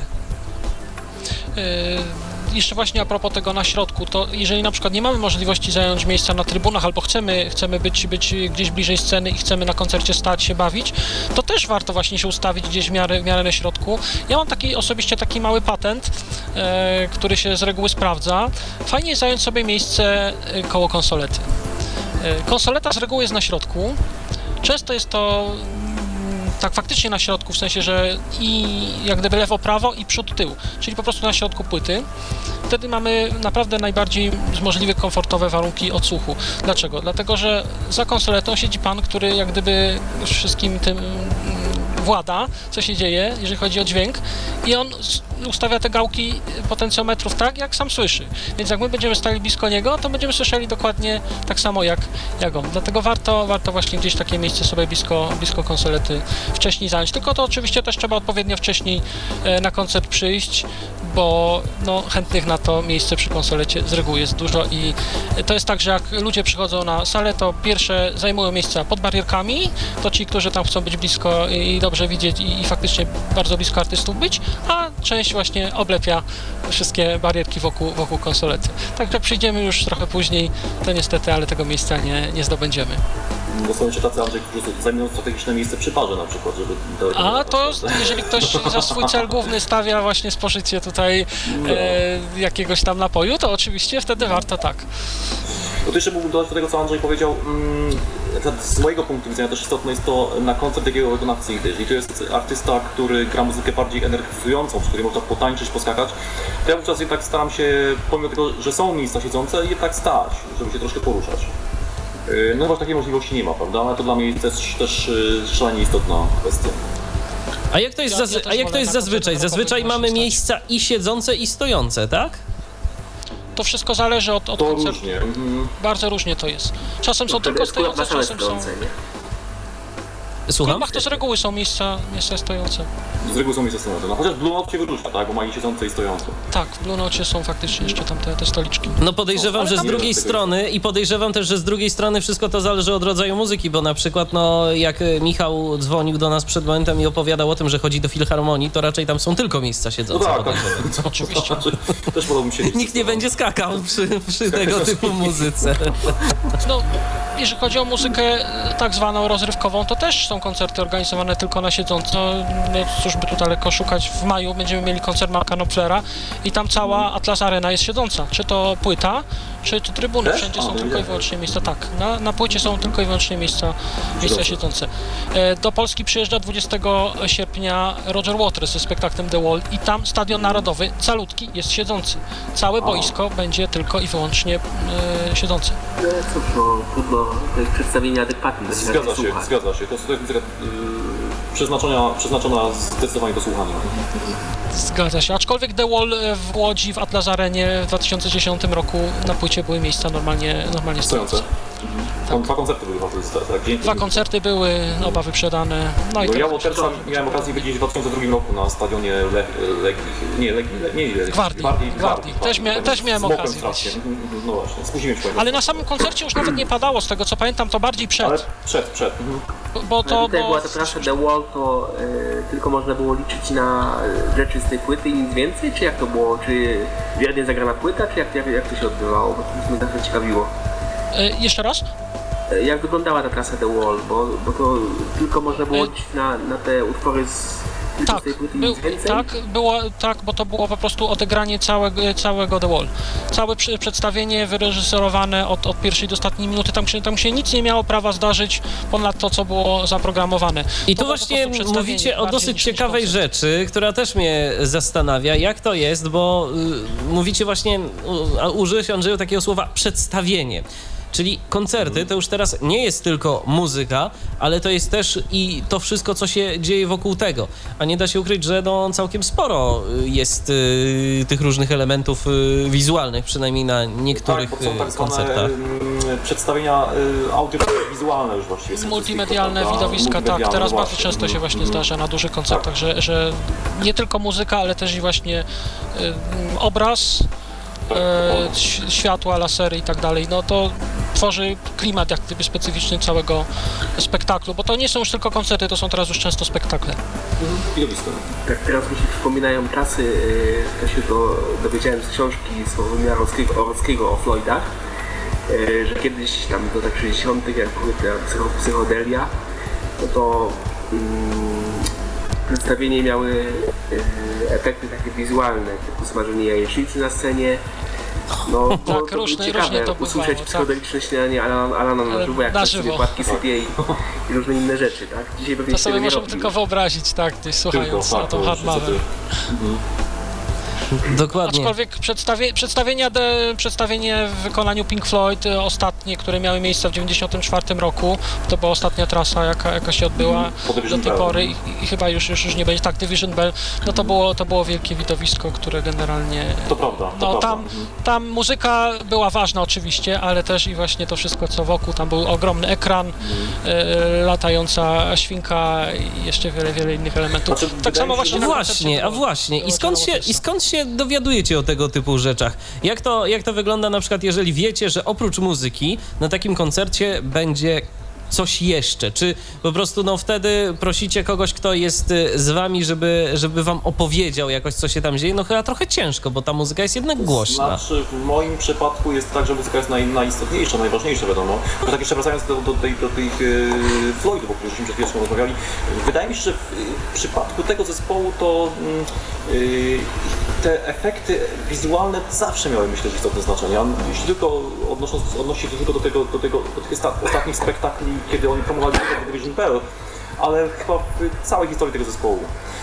Tak, Natomiast y, Michał, wracając do Twojego pytania, mm, no ja z, reguły chodzę z y, kimś widzącym na koncert. Jeśli na przykład, y, ja, ja pytam na przykład, jak wygląda scena, co się dzieje i oczywiście wiadomo, że jeżeli jest to jakiś tam y, duży spektakl, dużo się dzieje na, na scenie, na ekranie już właściwie w tej chwili, tak, są różne tam mon- monitory, ekrany i tak dalej, to oczywiście ktoś nie jest w stanie mi wszystkiego opowiedzieć, no bo w końcu też nie przyszedł po to, żeby w charakterze jakiegoś mojego asystenta, żeby mi opowiadał, tylko też przyszedł się bawić, ale tak pokrótce czasami mi relacjonuje, co się, co się dzieje. To nie zawsze jest oczywiście możliwe, prawda, bo gra głośna muzyka i to jest y, czasem trudne, ale, ale niekiedy jest to jakoś tam wykonane. Adamie, a jak w twoim przypadku to wygląda? No podobnie. Ja też staram się z reguły z kimś chodzić. No i tam zawsze jakaś, jakaś informacja zostaje przemycona, co się generalnie dzieje. No. Też się człowiek głównie na muzyce skupia. No to jeszcze prosimy o wypowiedź Andrzeja w takim razie. Jak to, jak to Andrzeju? Ja, ja się zgadzam z moimi przedmówcami, też, też podobnie właśnie mam, że na koncert idę z, z osobą widzącą i, i te najistotniejsze elementy e, wizualne ktoś po prostu mi, mi, mi opowiada na bieżąco, bo no, warto, warto wiedzieć właśnie, co się dzieje, szczególnie na tych większych e, koncertach, na mniejszych też, bo czasem nawet to, że gdzieś tam muzycy się zamienili instrumentami, e, to też, też, też może, być, może być istotna e, informacja, tak się czasem zdarza, tak pamiętam sytuację właśnie na koncercie Transatlantic, gdzieś tam na Fino właśnie muzycy też, też zamienili się instrumentami, to było takie dość sympatyczne, że perkusista grał tam gdzieś na gitarze, gitarzysta na klawiszach i, i tak dalej. E, Natomiast no, w przypadku takiego naprawdę już dużego koncertu, dużego spektaklu typu The Wall, no to, no to faktycznie to, tam to już by najbardziej się przydała jakaś audiodeskrypcja, co oczywiście jest niemożliwe, To jest niewykonalne. niewykonalne oczywiście. No, drogą ciekawe, Natomiast to, ciekawe to wyglądało. ja powiem szczerze, bardzo bym chciał doczekać kiedyś czasów, kiedy na przykład zakupimy sobie DVD jakieś tam, z jakieś, jakieś koncertowe DVD z jakiejś trasy i będzie można sobie wybrać na przykład ścieżkę z audiodeskrypcją i cały ten opis, no ale to chyba jeszcze długo będziemy musieli na to czekać. A też mi kiedyś Andrzeju mówisz, jak rozmawialiśmy tak poza anteną, jak rozmawialiśmy poza anteną w piątek, kiedy przygotowywaliśmy się do tej audycji, to wspominałeś, że też czasem starasz się zapoznać wcześniej jakoś e, z treścią Tak. e, koncertu, jeżeli się da. Tak, to miało miejsce, to miało miejsce w przypadku The Wall właśnie. E, No, planowałem ten wyjazd tak prawie rok na, przed koncertem, bo koncert był w 2001, 2011, tak? Kwiecień 2011, a bilety były już zakupione e, w 2010, tak, prawie że rok przed, przed zakupem, także miałem czas, żeby się do tego koncertu przygotować. Roger mm, wcześniej mm, tą trasę grał w Stanach Zjednoczonych i w sieci pojawiło się dużo tak zwanych e, nieoficjalnych bootlegów, e, wideo bootlegów, które gdzieś tam można było sobie zdobyć i obejrzeć, jak taki koncert wygląda. Ja tak, tak właśnie zrobiłem. To powiedzmy naszym słuchaczom, wcześniej- którzy nie wiedzą, co to są te butlegi. To są takie nagrania, butlegi? które, które ktoś y, na koncercie gdzieś tam sobie rejestruje, czy jak? Tak, to, to są takie właśnie nagrania. Na taki koncert ktoś, kto chce go nagrać, musi oczywiście odpowiednio przygotować, zabrać odpowiedni sprzęt, co jest niedozwolone, to od razu w większości przypadków, to też trzeba sobie powiedzieć, że jak ktoś myśli, że sobie pójdzie na koncert, weźmie, nie wiem, re, rejestrator jakiegoś zooma czy coś i, i sobie nagra, to może się mocno zdziwić, jak mu tego zooma na bramce e, ochrona grzecznie zabierze. Na bilecie z reguły jest informacja, że nie wolno wnosić sprzętu rejestrującego. No niemniej niektórym to się udaje i, i takie butlegi I nawet jeszcze wychodzą potem z tego bez koncertu. zgody- na- Bez zgody wytwórni i bez zgody wykonawcy, prawda? Czyli na zasadzie takie, takie piraty, tylko że to jest specyficzne, bo e, na przykład mi się udało kiedyś dojść, e, dotrzeć do, do jako fanu różnych tam zespołów, do e, bootlegów e, studyjnych zespołów, e, znaczy nagrań studyjnych, studyjnych jakichś tam zespołów, na przykład jest tak, wiadomo, że zespoły zanim na przykład jakieś nagranie pojawi się na płycie, no to ileś podejść robią, prawda? Na przykład Tak, to też jest interesujące kiedy- posłuchać. No więc właśnie, właśnie. A na przykład te sześć pozostałych jest, e, siódme, na przykład to siódme się ofic- oficjalnie okazało na płycie, teraz te sześć pozostałych gdzieś tam się e, wydaje w formie bootlegów, prawda? Zgadza się, aczkolwiek One są teraz już znacznie zespoły... gorszej jakości na przykład, ale no ale to czasami warto mieć takie różne rarytacje. Tak, bo to jest przede wszystkim dla fanów, to są tego, to są różnego rodzaju smaczki. Odbierzmy może telefon, bo mamy kolejny. O, już nie mamy. Yy, więc proszę bardzo, kontynuujcie. Sprawiedliwe, jeżeli chodzi o te butlegi, bo teraz się wydają, jest seria butlegów takich bardzo wypasionych, jak to się mówi. No i nie na, nie na kieszeni codziennego zjadacza chleba, czyli to są już, e, jak wychodzi jakaś tam płyta Floydów, Dark Side of the Moon, to tych płyt jest tam, e, żeby nie przesadzić, dziesiątki, są tych wersji, dodatków mnóstwo, Mnóstwo, i wideo, tak. i studyjnych, ale to niestety są ceny 400, 400, że więcej złotych. Można sobie tego pomarzyć. Ukazuje się też dużo tak zwanych właśnie oficjalnych bootlegów, Tak, czyli fascynujące. koncerty oficjalny wydawane przez, przez... No ja mam taki oficjalny bootleg zespołu Genesis właśnie z Chorzowa, na którym byłem. Ja też. I to pamiętam, że była, też, Andrzej, byłeś na tym, pamiętasz, i była, i była, była reklama od razu po koncercie, prawda, Tak, zachęcano że można do, do kupna, zakupić, tak, tak, tak. zamówić właśnie płytę, tam w Stanach. Tylko, tylko, tylko wiesz co, ja ci powiem, że jak się słucha tego koncertu tak w, dom, w domu gdzieś w pokoju, Mhm. to czegoś brakuje. I ja ostatnio doszedłem do takiego wniosku, że najlepiej tego koncertu to słuchać pod prysznicem. Bo wtedy będzie No tak faktycznie jak tam było. taka, nie? Burza i tak dalej. Po no prostu musi się coś lać na głowę. Jak się, jak się ta, ta woda nie leje na głowę, to czegoś No, brakuje. zgadza się, zgadza się. Ale to zawsze umówmy się, że słuchając y, koncertu w domu, to nie jest to samo, jakby się go przeżywało. Nawet Oczywiście, że to nie jest to samo. Tym, załóżmy, jakbyśmy nawet mieli okazję kupić taką, y, mm, taką płytę DVD, gdzie byśmy mogli wybrać ścieżkę z audiodeskrypcją, prawda? To jest fajne przeżyć, ale jednak...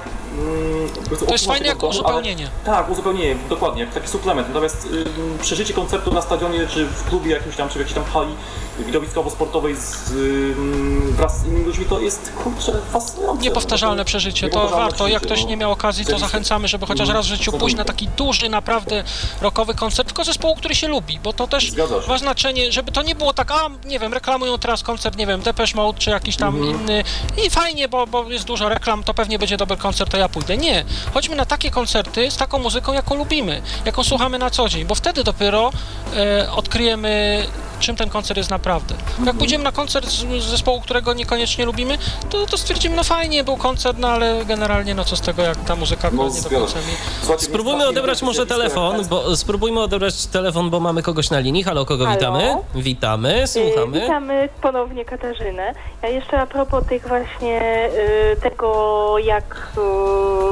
y, a propos tego właśnie opisywania sceny na koncertach. Ja myślę, że nie powinniśmy absolutnie mieć krępacji y, a propos tego, że, że żeby zaczepić kogoś z publiczności. Ja tak zrobiłam i absolutnie nie żałuję. Jakby pamiętam wszystkie, wszystkie kreacje zespołu jak, jak, jak byli przebrani. No jeżeli idziemy sami, to, to, to jakby naprawdę nie ma, myślę, że nie ma większego, pomimo wszystko problemu, wiadomo, że jest to kwestia ograniczona, bo, bo ktoś przyszedł, tak jak wspomniano już, się bawić, a nie opowiadać, aczkolwiek zawsze można i zawsze można też z tego coś wyciągnąć.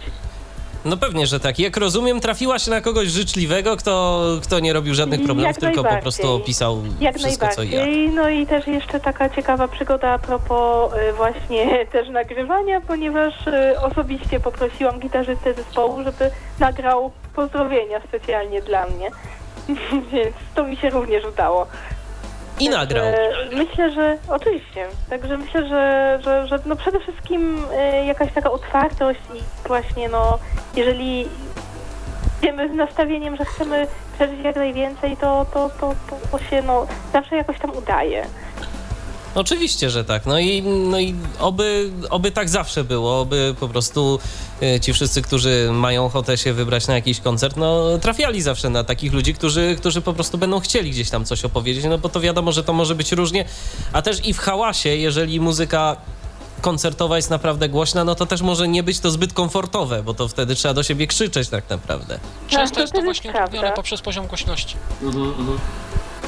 Dobrze, Dokładnie, zatem dokładnie. dziękujemy Ci bardzo, Katarzyno, za telefon. Dziękuję i do widzenia tym razem. Do usłyszenia. Ostatnio się nie pożegnałam, bo problemy techniczne jakieś Okej, były. do usłyszenia, pozdrawiamy, trzymaj się.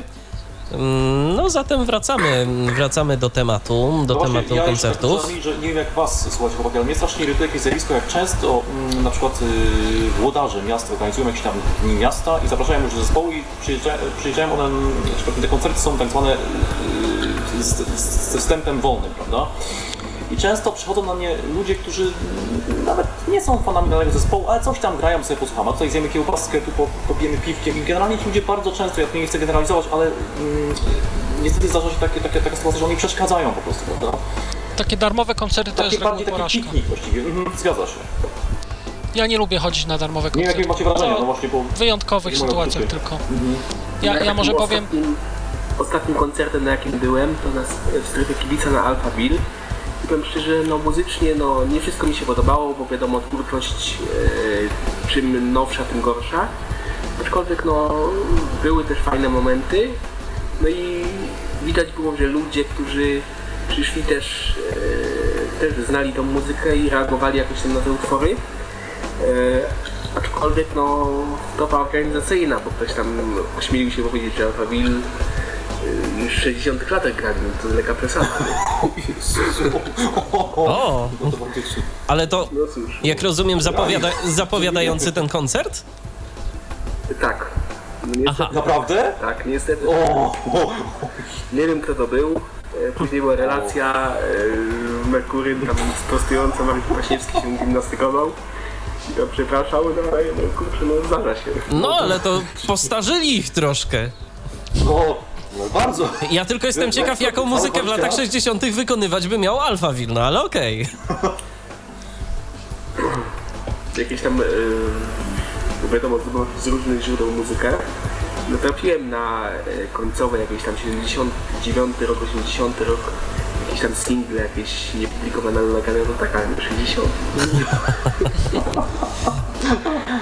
Postarzyli ich po prostu. Ja przypominam, że dziś na antenie Tyfloradia rozmawiamy o koncertach. e, No i rozmawiamy w dalszym ciągu z Bartkiem Kałużnym, z Adamem Lipką i z Andrzejem Dobkiem. E, 123 834 835 to jest nasz numer telefonu, tyflopodcast.net to jest nasz y, skype'owy login. Powiedzieliśmy już o wyborze miejsc, o tym, że z przewodnikiem jednak warto się wybrać, a co jeszcze waszym zdaniem warto uwzględnić, kiedy na taki koncert się wybieramy? Jakie czynniki? E, Na pewno wybierając się na koncert na otwartym powietrzu, warto sprawdza- sprawdzać prognozę pogody, E, bo od tego zależy, jak się na taki koncert ubrać. Niestety często się tak zdarza, że akurat wtedy, kiedy jest koncert, to, to pogoda płata nam figle i, i mamy jakąś ulewę, oberwanie chmury i tak dalej. No i wtedy jednak dobrze jest mieć coś, coś do, do założenia na siebie, bo, bo, bo ktoś może nie mieć właśnie takich doświadczeń i, i sobie pomyśleć, że idę na koncert, no to sam sobie ubieram t-shirt i, i zwłaszcza jak jest lato i okej. Ale czasem, czasem warto też mieć coś właśnie do, do założenia. Też jeżeli koncert jest na przykład na stadionie, yy, ewentualnie na jakimś, jakimś takim miejscu, gdzie, gdzie niekoniecznie jest to, jest to twarde, twardy grunt, no to też warto jakieś obuwie yy, sobie yy, założyć, żeby potem właśnie gdzieś nie mieć, nie być utytułanym błotem, tylko właśnie sobie spokojnie stać i, i poruszać się właśnie po tym, po tym miejscu, gdzie koncert się odbywa. Także ważne, ważne właśnie, żeby się ubrać yy, i być przygotowanym na każde warunki, jeżeli idziemy na koncert, yy, który, który odbywa się na wolnym powietrzu, bo nawet jak jest powietrze. ładna pogoda, to, to nie znaczy, że gdzieś tam nagle się ta burza nie zrobi i, i, i po prostu nie będziemy gdzieś tam potem moknąć. Także o tym też warto pamiętać. Co warto jeszcze? Jadąc na koncert y, do jakiegoś innego miasta, no na pewno warto sprawdzić sobie rozkład. Jeżeli nie jedziemy y, samochodem ze znajomymi, tylko, tylko zdajemy się na, na publiczną komunikację, warto sprawdzić rozkład jazdy, żeby nie mieć właśnie jakiejś niemiłej niespodzianki, że wyjdziemy po koncercie, idziemy na dworze, a tu się okazuje, że do rana nie ma żadnego pociągu, a my nie załatwiliśmy sobie na przykład noclegu. No i gdzieś tam trzeba siedzieć nie wiadomo Ja gdzie i tak depeszach właśnie, nie było pociągu, nie wiem dlaczego. Autobusy były na koncert podstawione z napisem DM, ale pociągu powrotnego nie było, no i mnóstwo depeszowców koczowa, koczowało na dworcu centralnym w Warszawie, to było bardzo miłe. Koleżanka się spóźniła do pracy, no ja miałem wakacje wtedy, to wybrnąłem z tego cało. Wróciłem oczywiście na swoją wieś, co mi zajęło też pół dnia następne. No, no, mieliśmy się zatrzymać troszkę, poczekać na późniejszy pociąg. No, poza tym, że padało, jakby ktoś tak pojechał w ciemno, to nie byłoby za ciekawie. ja miałem taką sytuację, w, przeżyłem 11 lat temu, będąc w Niemczech, studiując tam. Y, Pojechałem na koncert Dina Lachajen z Marburga, z miasta, w którym studiowałem, do Darmstadt, to jest jakieś 120 km. Em, Pojechałem tam sam, bo tak się złożyło, że kolega, który miał ze mną pojechać jednak biletów nie kupił i jakoś akurat szukałem kogoś może, kto by ze mną pojechał, ale się nie udało, że bilet kosztował ponad 20 euro, co było dość sporą kwotą dla mnie wówczas, więc stwierdziłem, że no, nie, nie stracę, pojadę. No i z tym musiałem wyjść przed, przed końcem koncertu z uwagi na to, że musiałem zdążyć do ostatniego pociągu do Frankfurtu nad Menem, później musiałem jeszcze przesiąść w Frankfurcie do, do Marburga, ostatnim pociągiem wracałem. Więc trochę to dla mnie było stresujące, ale, ale no jakoś się udało. Pewnie już teraz bym się na to nie odważył, jakoś godzin starszy jest bardziej zachowawczy. Ale dla mnie jeśli chodzi o takie, takie kwestie, co, yy, Michał, yy, około koncertowe to takie najistot, jedną z najistotniejszych spraw, oczywiście, jeżeli jest to możliwe, to dobrać sobie fajną paczkę znajomych, przyjaciół, z którymi się można, z którymi się człowiek fajnie rozumie i może się świetnie bawić na tym koncercie. Bo to jest zawsze inaczej i raczej, nie wiem co. co. Dokładnie. Mm, Też tak, też tak myślę i myślę, że pozostali towarzystwie. dzisiejszego programu się ze mną zgodzą. Co warto jeszcze ewentualnie e, pomyśleć na przykład o zaopatrzeniu się w t-shirt odpowiedni, bo to też nas wyróżnia wtedy z tłumu już w pociągu gdzieś tam jadąc. Fani nas po prostu rozpoznają, że a, ty też jedziesz na koncert, fajnie, zagadują, jest sympatycznie, a tak jak idziemy w takim neutralnym stroju, to niekoniecznie. Jesteśmy kojarzeni, że akurat jedziemy, jedziemy na koncert. Niekoniecznie mogą wiedzieć, że my z tej samej drużyny.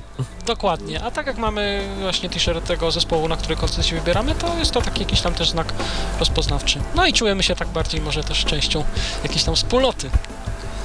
A to się zgadza, no bo w końcu takie chociażby zespoły jak ym, wspomniany tu Depeche Mode, no to zespół mający zagorzałe rzesze fanów. No zdecydowanie tak. Już się czasem mówiło, Powiem na takie koncerty to ja pojechałem pierwszy raz z ciekawości, no a teraz w tym roku robię przymiarki, nie wiem czy do tego dojdzie. Bartka też namawiam, jeszcze, Tak, planujemy, jeszcze planujemy. kolegę tu namówimy z Warszawy. Może, może pojedziemy, ale tak bardziej będzie się czekało na te starsze rzeczy, bo w tym roku będzie nowa płyta, jest singiel Heaven, którego jako wierny fan nie polecam. Może mi się kiedyś coś zmieni. Nudny. Jeszcze słyszałem jeden podobnie nudny, także płyta chyba nie rokuje dobrych nadziei. Zdecydowanie broni się, e, o czym pisałem na jednej z list, projekt, e, w którym tam brał udział Dave Gahan, bardzo lepiej to wypadło niż, płyta zespołowa. To jest takie najbardziej adekwatne stwierdzenie. Mm, Też ktoś by mógł powiedzieć, to jest, ja nie mogę być adekwatną osobą, bo jestem wielkim fanem, aczkolwiek no, potrafię być w tym momencie obiektywny.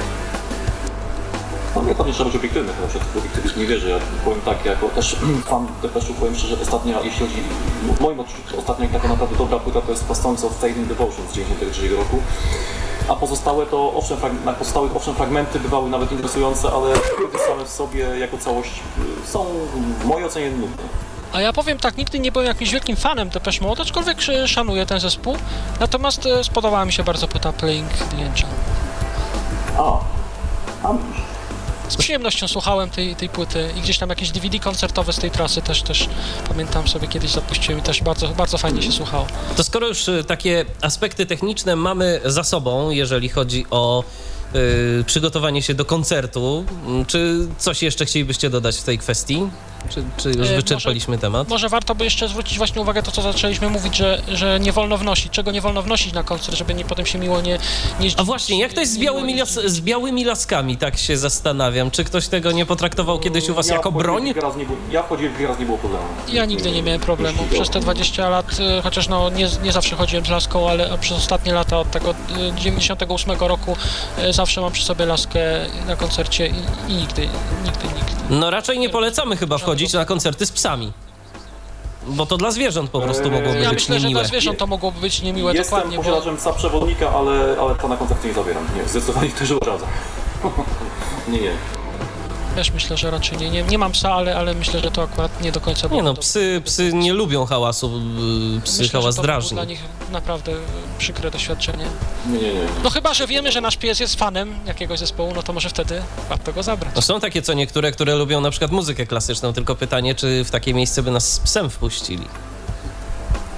No, nie próbowałem, może trzeba było sprawdzić. A takie jakieś ciekawe sytuacje, które, które. mm, Ale dobrze, może jeszcze powiedzmy, czego nie wolno wnosić. Y, Na pewno sprzętu nagrywającego, coś jeszcze Sprzętu takiego. nagrywającego to jest reguła, y, jedynie co, no to telefon komórkowy, no to, no to możemy wnieść ewentualnie gdzieś tam sobie popstykać jakieś zdjęcia czy filmiki, aczkolwiek to, to, to nie ma większego sensu, bo jakość tego będzie kiepska, a tylko nam to popsuje przyjemność odbioru i przy okazji innym, jak gdzieś będziemy tą rękę z telefonem trzymać w górze. Niestety to jest ostatnio plaga, strasznie ludzie, ludzie nagrywają. No owszem, potem można coś czasem na tym YouTubie powspominać, ale z reguły to jest takiej jakości, że to po, po kilkudziesięciu sekundach słuchania czegoś takiego to się po prostu wyłącza, bo, bo to nie ma większego sensu. Czego jeszcze nie wolno? Na pewno nie wolno em, opakowań szklanych, y, żadnych butelek, czy to nawet plastikowych, jeżeli... Plastikowych chyba też nie, też się Nie wolno, jeżeli będziemy mieli, nie wiem, kupimy sobie coś do picia i będziemy mieli jakąś dużą butelkę, to, to na pewno jej nie wniesiemy, trzeba będzie to, to zostawić, wyrzucić przy, przy wejściu. Także to o tym trzeba pamiętać, bo, bo szkoda po prostu pieniędzy, szkoda kupować i potem, potem to wyrzucać. Ostatnio... Z, reguły- z reguły można coś kupić tam na miejscu, oczywiście to jest znacznie droższe, prawda? Tak, tylko to właśnie jest niestety droższe, no ale nie za bardzo jest, jest inna alternatywa. Tak samo jak No wracamy dobra. potem gdzieś, gdzieś przez ileś kilometrów, set czasami do domu, to też no nie możemy wcześniej zrobić tych zakupów na drogę powrotną, tylko już już po koncercie liczyć na jakiś nocny sklep albo ewentualnie na jakieś sklepi, na, sklepiki na dworcach. No bo jak kupimy wcześniej i powiemy na bramce, że nie wiem, kupiłem sobie kole na, na powrót, no to niestety nikogo to nie będzie będzie interesowało i to, i to trzeba będzie, będzie zostawić. Także o tym warto wiedzieć, żeby, żeby takich rzeczy na koncert nie przynosić, bo, bo i tak ich nie, nie wniesiemy. Na koncercie owszem kupimy, ale właśnie będzie to, będzie to, będzie to będzie dokładnie to samo co w sklepie, tylko będzie kosztowało trzy razy tyle. No ale to tak po prostu już jest i, i trzeba to w budżecie uwzględnić, że, że właśnie, że jak chcemy się coś tam napić czy coś, to, no to trzeba po prostu mieć też na to fundusze ze sobą. Ostatnio spotkałem się z jakąś dziwną praktyką, e, że nie wolno wnosić jedzenie. No to nie wiem. Bo nie wnosiłem nigdy, więc trudno powiedzieć. A czym to jest Czasami spowodowane, jeżdżąc- wiesz może? Nie wiem, szczerze mówiąc. Myślę, że właśnie tym, żeby po prostu ludzie kupowali te wszystkie tam rzeczy, szczególnie na tych dużych koncertach, kiedy tam można, jest ta gastronomia dość, dość mocno rozwinięta, są jakieś tam, nie wiem, zapiekanki, hamburgery i tak dalej, no to chyba chodzi po prostu o to, żeby tam ta sprzedaż e, kwitła i żeby, żeby nie, nie brać ze sobą. Także nie wiem, czy to jest zawsze na tych koncertach ostatnich, na których bywałem, gdzieś tam właśnie na, na live festiwalu e, podczas, podczas e, koncertu Petera Gabriela spotkałem się z tym właśnie, że do, do, zadano mi pytanie na bramce, czy, czy nie wnoszę jakiegoś jedzenia. Ale z reguły warto przeczytać regulamin, poprosić kogoś albo sobie, nie wiem, zeskanować bilet, albo wejść na stronę internetową organizatora, jest, jest regulamin koncertu i tam jest napisane, co wolno, czego nie wolno. A tak z ciekawości jeszcze zapytam, skąd dowiadujecie się zazwyczaj o tym, że jakiś wasz ulubiony zespół pojawi się w tym, a nie innym miejscu? Są jakieś takie serwisy z listami Jeśli koncertów? audycji- Jeśli chodzi o to z audycji radiowych, czasem reklamy jakieś tam w radiu, albo od znajomych. Yy, no, No internet jest, y, Internet też. z reguły takie informacje też w mediach chodzą, także Ja powiem tak, jeśli się jest fanem jakiegoś artysty, to się po prostu wie, kiedy on wyjeżdża w trasę i się po prostu wcześniej szuka i sprawdza e, tego, czy, czy, czy będzie koncert gdzieś, gdzieś niedaleko, e, tak żeby się dało, dało wybrać. Ale tak, jak tutaj powiedzieliście, właśnie internet jest chyba najlepszym sposobem, bo, bo można sobie w wolnej chwili przejrzeć. E, Niekoniecznie zawsze się słucha audycji, a właśnie w necie jest to po prostu na stałe. Można sobie. Facebook też bardzo fajne narzędzie, je sobie pododajemy do, do ulubionych strony naszych ulubionych wykonawców. To oni nas już, za- oni już zadbają o to, żeby Sami nas poinformują. Jadą. Albo też podejrzewam, Tak, że. Twitter może być też takim Twitter źródłem. też, oczywiście z, y, newslettery na różnych stronach też warto się pozapisywać, dostajemy wtedy informacje na bieżąco. E, także net, właśnie radio. Mm, No, Andrzej to, to, o takich wspominał... dużych koncertach to zawsze wiadomo, bo to po prostu jest tak, głośno. To mówi. Andrzej wspominał, że kiedyś kupował sobie bilet z nieomal rocznym wyprzedzeniem. W waszym przypadku było coś takiego też, albo może nawet jeszcze wcześniej kupowaliście na jakiś koncert? Przyznam szczerze, że teraz taki mi nie przychodzi żaden wykonawca do głowy, ale niewykluczone, że mogło się to zdarzyć. A w twoim przypadku, Tak- Adamie? tak- takich dużych koncertów, Mhm. które są organizowane się na stadionach, właśnie na przykład jest to jeden koncert w Polsce na przykład danego artysty, no to często te bilety już są sprzedawane z rocznym wyprzedzeniem nawet właśnie. Jeszcze wcześniej. A w twoim przypadku, Adamie, coś później kojarzysz? promocja zawsze są tańsze, bilety do któregoś tam dnia, później są droższe czym bliżej dnia koncertu. Jakoś z reguły tak jest. Ale z rocznym to nie przypominam sobie, żebym kupował. Nie. Nie. Mm, Byliście na no, sporej liczbie koncertów. Andrzeju, to może od ciebie zacznę. Y, Jakieś takie ciekawe sytuacje, które zapamiętałeś? Ja wiem, każdy koncert to wydarzenie nietypowe. Każdy koncert jest przeżyciem Wiadomo. i niesie ze sobą wiele różnych, różnych e, zdarzeń, ale taki chyba najbardziej pamiętny, który mi utkwił mm, w mojej pamięci i długo o nim będę pamiętał. może nie dlatego, że był najlepszy, ale z pewnego innego względu. Koncert Fisza Rok 2011, 1 kwietnia, Wrocław. No, Fisz przyjechał do, do Polski na trasę akustyczną. E, Tylko z dwoma muzykami, z e, klawiszowcem i, i, i gitarzystą. No też plan był taki, że trzeba się przynajmniej na jeden koncert Fisza wybrać. W Krakowie akurat koncertu wtedy nie było. Jakoś tak padło na, na Wrocław, bo były w ogóle różne takie dziwne mie- miejsca, do których gdzieś tam trudniej dojechać bez, bez samochodu. Jakieś tam piekary śląskie, inne jakieś tam ostrołęki, coś. No ale był Wrocław, więc stwierdziłem, no jadę do Wrocławia, przynajmniej będzie łatwo dojechać, łatwo wrócić, bo tam nigdy nie ma z tym problemu, zawsze pociągi jakieś jadą. Pojechałem sobie na ten koncert, no jak po prostu nam kolejny któryś koncert tam już Fisza. Emocje oczywiście były jak zawsze. E, Gdzieś tam jakaś choroba przy okazji po drodze, zapalenie oskrzeli, antybiotyk, te sprawy, no ale to, to mówi się trudno. Koncert jest ważny i trzeba jechać. Przyjechałem na miejsce do klubu, zająłem sobie miejsce pod e, sceną. E, malutki klub od Zmierzchu do Świtu, nie wiem, czy ktoś, ktoś z Was miał okazję być. Nie byłem, nazwę kojarzę. Nie wiem, Bardzo sympatyczne miejsce. Miejsce sobie dobre zająłem, praktycznie na gdzieś tam na wprost mikrofonu Fisza, bardzo, bardzo blisko sceny. Stałem tam dobre, dobre, mm, dobrą godzinę przynajmniej przed rozpoczęciem koncertu, żeby to miejsce mieć. E, Później ktoś tam przyszedł i mówi, że Fish pod, pod e, z, klubem stał z fanami, rozmawiał i można było sobie tam pogadać, popodpisywać i tak dalej. No mówię, kurczę, szkoda jednak. No, no ale coś za coś, albo dobre miejsce, albo, albo spotkanie. Koncert się za- zaczął, no wiadomo, jest fajnie, przeżycia i tak dalej. I teraz tak, mamy utwór Vigil, e, który, podczas którego Fish e, zawsze już tam go pewnego czasu schodzi ze sceny e, do publiczności i chodzi, chodzi po prostu sobie po sali i śpiewa wśród, wśród fanów. I co się w tym momencie dzieje? Ja sobie tak stoję, słyszę, że Fish schodzi, więc tak staram się gdzieś też lekko odsunąć, żeby zrobić miejsce. A tutaj czuję, że Fish nagle mnie zaczyna tutaj witać się ze mną, e, rozmawia. e, Stwierdził, że mnie pamięta z poprzedniej, z poprzedniej trasy koncertowej. Faktycznie miałem okazję go, go wtedy spotkać, podpisać, e, podpisać sobie płytę, zrobić pamiątkowe zdjęcie. I to w, w trakcie ko- koncertu. Muzyka już leci w tle i ma za, za chwilę zacząć śpiewać. E, No i co było dalej? Później ja w ogóle taki, no, nie wiedziałem w ogóle w pierwszej chwili nawet jak się zachować, bo szok totalny, że, że jestem tak blisko tutaj obok mojego idola. No i, praktycznie I że ma taką dobrą pamięć. że ma taką dobrą pamięć, no akurat no mnie łatwo też, też pewnie było rozpoznać, pewnie przez tą białą laskę, bo akurat miałem ją, nie, nie miałem jej złożonej, więc, więc jak gdyby też pewnie dlatego. No i gdzieś tam, gdzieś tam po prostu rozpoznał mnie, podszedł. Było to bardzo sympatyczne, wielkie przeżycie. Śpiewał cały ten utwór chodząc ze mną, gdzieś tam namawiał mnie do, do wspólnego odśpiewania utworu. Zaśpiewałeś? Momentami się odważyłem, ale nie, za, nie odważyłem się tak pełnym głosem, bo to jednak no, jest, jest, jest trochę, trochę stres, jak tak To wszyscy szkoda, że nie ma Ale- butlega, byśmy zagrali. A to, a to chciałem, że do, do, na, na scenie do mikrofonu? E, Wiesz co, zszedłem. Szefis zszedł do, do ludzi. Tak, bo jak, A. nie wiem, czy byłeś na, na tym koncercie, który, na którym ty byłeś, Fisza, czy, czy wykonywał akurat Vigil.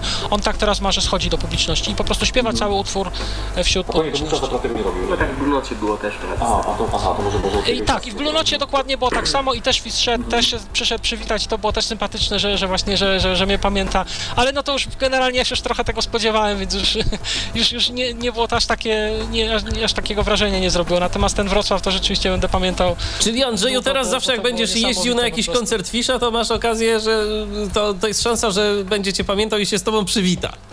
No myślę, że to jest bardzo prawdopodobne, zwłaszcza, że ja tych koncertów Fisza no już troszkę też miałem okazję e, zaliczyć i, i no gdzieś mnie pewnie też, też zapamiętał, bo też nie... I powiedzmy, i powiedzmy Po od razu, jeżeli chodzi o Fisza, to nie jest ten Fisz polski, to nie jest, ta, to nie jest ten to artysta jest ten hip-hopowy. polski, To jest fisz, e, fisz e, szkocki, szkocka rywa, były wokalista do z Marylionu. Marylionu, który od, od, już kilkunastu lat występuje solowo.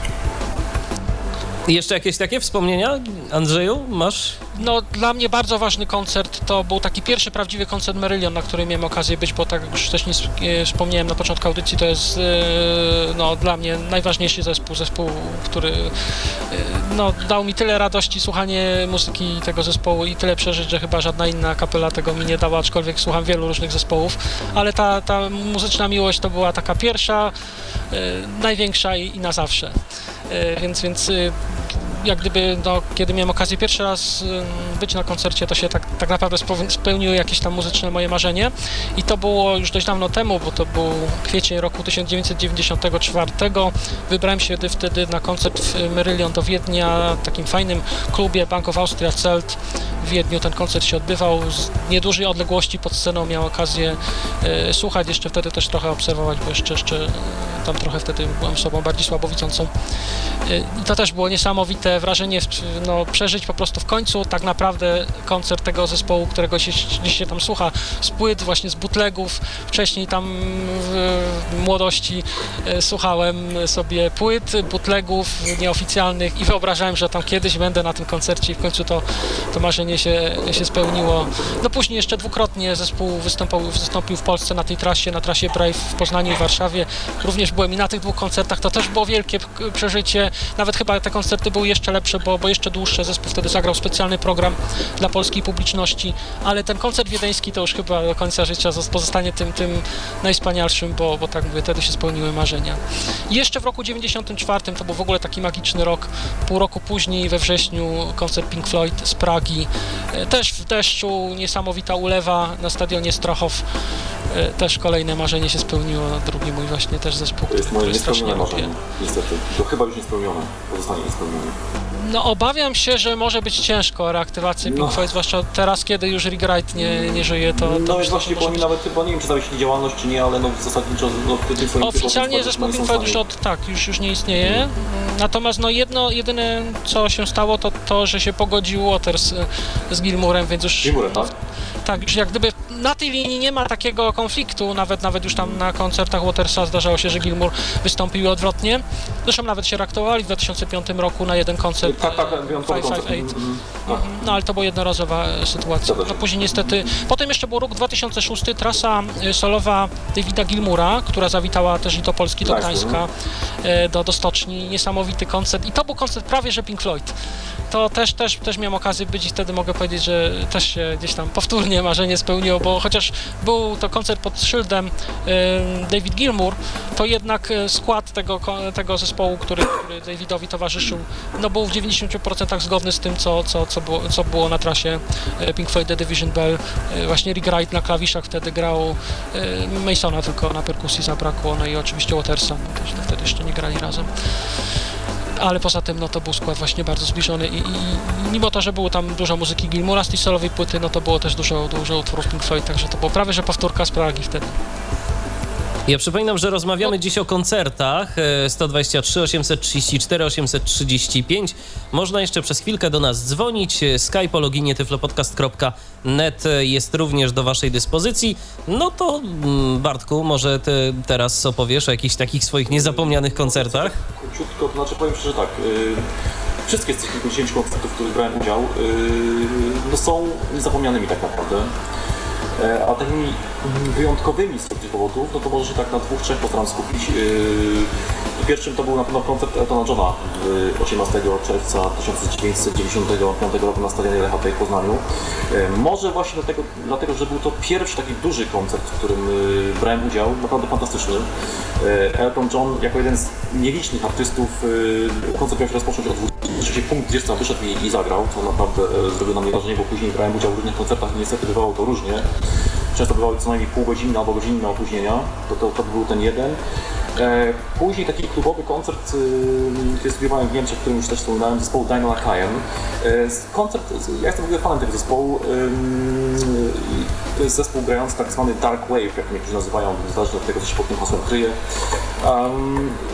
Ja będę nawet fanem tego zespołu, to już nawet nie chodzi o to, że koncert był świetny, bo był świetny, ale tutaj myślę, że na podkreślenie i zaakcentowanie, zaakcentowanie jest to, że, że te 120 km pojechałem sam i też wróciłem bez problemu sobie jakoś tam poradziłem, prawda? Pomimo tego, że musiałem, e, jak wspominałem wcześniej, wyjść z tego koncertu, żeby, żeby, żeby zdążyć na ostatni pociąg z, z do Marburga z przesiadką we Frankfurcie. No i takim trzecim koncertem e, był pewnie Roger Waters w 2002 roku w, e, na stadionie mm, Gwardii w Warszawie. Lider największego zespołu, moim zdaniem, dla mnie przynajmniej, zespołu Pink Floyd. Y, No naprawdę fantastyczny koncert zupełnie. No takim niespełnionym marzeniem, właśnie tak jak wspominaliśmy przed chwileczką, zostaje Pink Floyd, to już pewnie niestety zostaje marzenie niespełnione. No i może, jest- może jeszcze ostatni zespół Genesis z Philem Collinsem na wokalu w 2007 roku na stadionie y, Chorzowskim, tak. y, y, Myślę, że To były takie ważne koncerty, takie, Tak, takie tak, naj, tak, najbardziej zapamiętane. mm, mm, Zapamiętane, mm, które wywarły duży wpływ na mnie. To w takim razie, Adamie, prosimy również o jakieś twoje wrażenia z koncertów. No dla mnie ten Depeche Mode będzie takim też wraże- wrażeniem, bo dużo takich było dziwnych sytuacji, też nieprzewidzianych. Ważną rzeczą było dla mnie też udział w koncercie Abraxas już studiu Agnieszki Osieckiej, to było po śmierci Dobra Belsińskiego. To mi się udało wydzwonić zaproszenie i pojechać do Warszawy.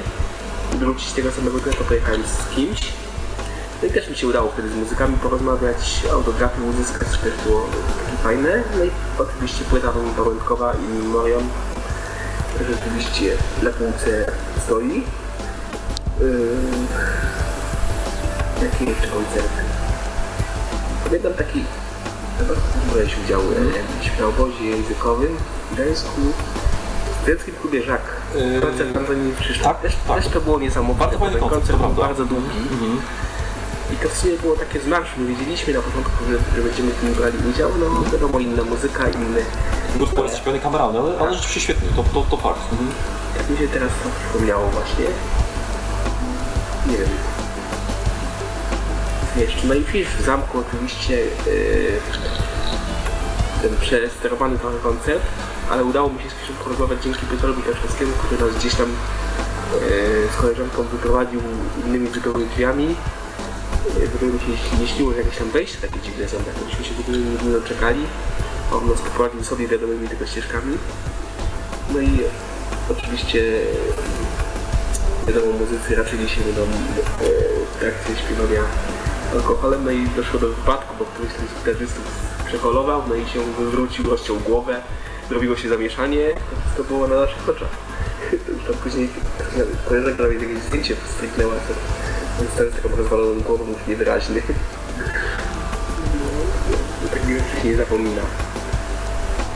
Ech, takim niespełnionym marzeniem, no i chyba też do Polski pewnie nie dojadą, jest Alcavox, który powrócił w zeszłym roku fajną płytą, fajnie brzmiącą, no ale, ale tutaj były zdawane fajne relacje, w Berlinie bardzo fajny koncert się odbył, no i ta, ta cała trasa bardzo fajnie się odbyła, wszystko jest na żywo. Jest powrócił po latach, nie no, prawie 30. Z wokalu. Tak, z nowokami. No, ciekawe jak długo, czy będzie jeszcze nowa płyta, wątpię, aczkolwiek no, fajny powrót. No, bo tam Fajnie było na żywo posłuchać też. To takie koncerty, które dla Was były niezapomniane, no okazuje się, że nasi słuchacze yy, także na koncerty uczęszczają yy, i tak yy, podsumowując tę naszą dzisiejszą audycję, no to co? Zachęcamy, prawda, tych wszystkich, którzy jeszcze gdzieś tam się wahają, jeżeli tylko macie jakiegoś swojego ulubionego artystę i chcielibyście go spotkać na żywo, a wiecie, że no nie śpiewa z playbacku. Bo chyba, nie, bo chyba nie radzimy. Jeżeli macie ulubionego artystę, który śpiewa z playbacku, to chyba nie radzimy na taki koncert, No, prawda? nie ma sensu. No, lepiej sobie posłuchać w domu z płyty. Bo jeszcze nie daj Boże zrobią tak jak z Enrique Iglesiasem i gdzieś tam później będzie można usłyszeć, jak on naprawdę śpiewa. Taki dźwięk krąży po sieci. Yy, Można się nieprzyjemnie zdziwić. tak, z, mikro, z mikrofonu bezprzewodowego, który został tam zgrany kiedyś, także. Także, no, ale jeżeli mm, słuchacie takich artystów, y, twórczości takich artystów, którzy, którzy na płycie brzmią podobnie, przynajmniej podobnie, y, jak y, do tego, co na koncertach. Właśnie, ja was, ja was też o to muszę zapytać. Y, Wasi ulubieni wykonawcy no, brzmią podobnie na... Chodzi mi na przykład o głos, bo niekiedy słuchając szczególnie występów gwiazd muzyki popularnej, to się można bardzo nieprzyjemnie zdziwić. To znaczy, to też z tym różnie bywa. Mm, Z reguły jest to lepiej nawet niż na, niż na płycie. Czasem jest podobnie, czasem jest gorzej. To też zależy od dyspozycji w danym dniu artysty, bo no, zdarza się, że niestety czasem po prostu wokalista jest, jest chory. E, Pam, m, mówiliście tutaj koledzy o koncercie Deep Purple z, z Areny, z, o ile dobrze pamiętam, tak? Z 96 zgadza się. roku. Ja byłem dzień później w Katowicach, ale mm, nie wiem, czy wiecie, że, że wtedy Ian Gillan był dość, dość mocno przeziębiony. Tak. Ja pamiętam, słuchałem tego koncertu i z Poznania w, w radiu e, i po, później płyta wyszła też z Katowic, z tego spo- spotkowego koncertu i tam słychać, że, że, że to nie jest ten Gilan, który, który on, Tak. on potrafi lepiej zaśpiewać. Znaczy wiadomo, że to jest na, na żywo, to są emocje, to się aż, aż tak na to nie zwraca uwagi. Z reguły to też jest tak jak gdyby e, no często gdzieś, gdzieś tam to schodzi na drugi plan, prawda, bo, bo się bawimy, przeżywamy i tak dalej. Chociaż powiem wam jedną rzecz, y, ja mianowicie, bo chociaż właśnie mówimy, mówimy o tym koncercie Deep Purple z 96 roku w Arenie, to był znakomity moim zdaniem koncert, a ja widziałem ten zespół dwa lata później. Y, No i w mojej ocenie to, to, to wydarzenie było bardzo nieudane. Yy, Jakoś muzycy byli chyba nie w formie, yy, Ilan też niespecjalnie mógł nawiązać kontakt z publicznością, nie wiem, jakoś, jakoś średnio to, to wychodziło.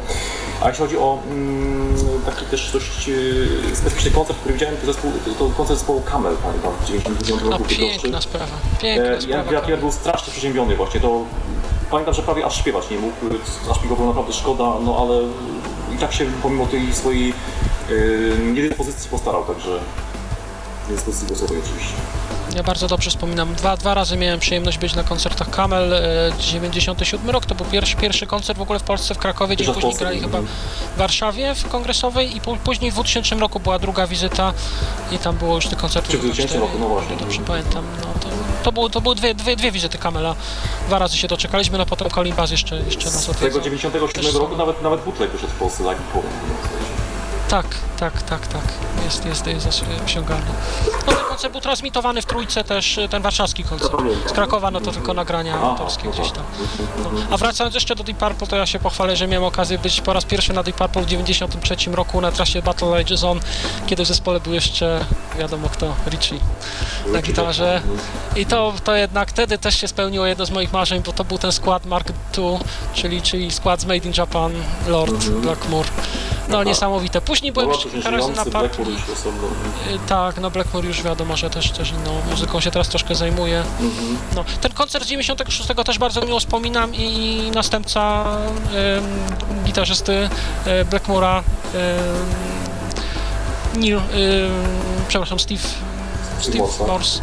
Y, Też, też sobie świetnie radzi, więc jak ktoś, ktoś generalnie nie był nigdy na, na koncercie Deep Purple, to może, może jednak warto, żeby, żeby się To wybrał. zachęcamy, tym bardziej, że będzie w tym mają się chyba wybrać. tak, yy, będzie koncert we Wrocławiu, bodajże 30 chyba lipca, jakoś pod koniec Jakoś lipca. chyba tak, latem jakoś we Wrocławiu. Więc, więc warto, aczkolwiek no to też panowie mają swoje lata, Gilan też już wokalnie to nie jest ten co, co kiedyś, no, no skład już troszkę, No troszkę inny, jasne. ale i Don Iray na klawiszach świetnie zastąpił Johna Lorda, to trzeba przyznać, że, że dla kogoś jeszcze nam, kto, kto powiedzmy nie bywał wcześniej, to, to nawet pewnie nie odróżni, bo, bo te klawisze brzmią bardzo podobnie, no, no Morse gra trochę inaczej niż Blackmore, ale ma swój styl, wcale nie gorszy, a może nawet i lepszy, on dużo, dużo świeżości wniósł do, do partii, także warto, na Deep Purple jak ktoś nie był, to, to zachęcamy. I ogólnie zachęcamy bardzo serdecznie do chodzenia na koncerty. To już wszystko zależy. Tylko macie, macie okazję i okoliczności sprzyjają, to gorąco. Dokładnie, zależy, zależy oczywiście jakiej muzyki słuchacie, jaką muzykę preferujecie, ale na pewno myślę, że no, mm, dla każdej, dla każdego rodzaju muzyki. mm, Dla każdego coś się znajdzie, Tak. bo w tej chwili naprawdę jest wysyp koncertów. Kto tylko może, to, to, to jedzie w trasę y, i, i z reguły te trasy docierają też do, do Polski. No, czasem się zdarza, że ktoś nas odmija, ale często są też koncerty gdzieś w pobliżu, więc jak ktoś lubi podróżować, to może warto też rozważy, A, i rozważyć też wyjazd często- do Pragi czy Berlina. A i też często mówi się o tym, że y, jakby z koncertów artysta dostaje więcej nawet niż z płyt. Bo, No tak, ostatnio na pewno. bo nie przechodzi to wszystko przez te, przez te różnego rodzaju wytwórnie, związki producenckie i tak dalej, i tak dalej. To wszystko już bardzo zależy, to są już bardzo indywidualne sprawy, zależy to od, od kontraktów, jakie tam artyści mają po- podpisywane, no ale wiadomo ogólnie, że sprzedaż płyt ostatnio spada, prawda, mamy muzykę gdzieś tam dostępną w sieci, nie wszyscy płyty kupują, więc e, już nawet tacy uznani artyści jak, jak, jak nie wiem, Metallica, którzy tam sprzedawali miliony płyt, też zaczynają w trasy jeździć coraz częściej, Tak, bo, bo po prostu trzeba te pieniążki gdzieś na czymś zarobić. Oczywiście, no to jest, no zgadza się, to, to są ich pieniądze. Yy, Zasadniczo artyści więcej zarabiają, czy więcej mają kasy z koncertów niż, niż ze sprzedaży. Ale bywają też takie trasy, które są y, niedochodowe i, i no, odbywają się tak, bo, bo ktoś po prostu chce pojechać trasę. Wiem, przykład na przykład Stevena Wilsona, e, lidera A no Porcupine Tree, który zgoda, jasne. kiedyś jeździł z Porcupine Tree i wiadomo, że to pod tą marką zarabiał pieniądze, natomiast teraz jeździ w trasy solowe, które przynajmniej ta poprzednia trasa, która, która ostatnio miała miejsce tam w 2011 roku, ponoć nie przyniosła mu sukcesu finansowego, natomiast no, była nawet ogromnym byłem sukcesem. na koncercie Stevena Wilsona Ja też, ja też byłem. W, ja byłem w Krakowie z kolei. Dużo jest rok za on chwyta, bo i tam Genesis próbuje grać i jakieś tam, nie wiem, czy z też. Ale tak, tak trochę chyba się robi, przez jakiś czas temu, ale mówisz o tym Wilsonie Raju. Steve? Tak, Reju. Ray. Ale Bo się myśmy przed- no. No, no też, też No, Ray, Wilson. nawet, Ray, nawet, Ray nawet w Poznaniu zamieszkał. R- Tak, Ray mieszka w Poznaniu, tak. Także ma, być może macie go okazję gdzieś tam To, to jakąś dziewczynę polewał i tutaj mieszka w Poznaniu. No, Nie on jedyny. No.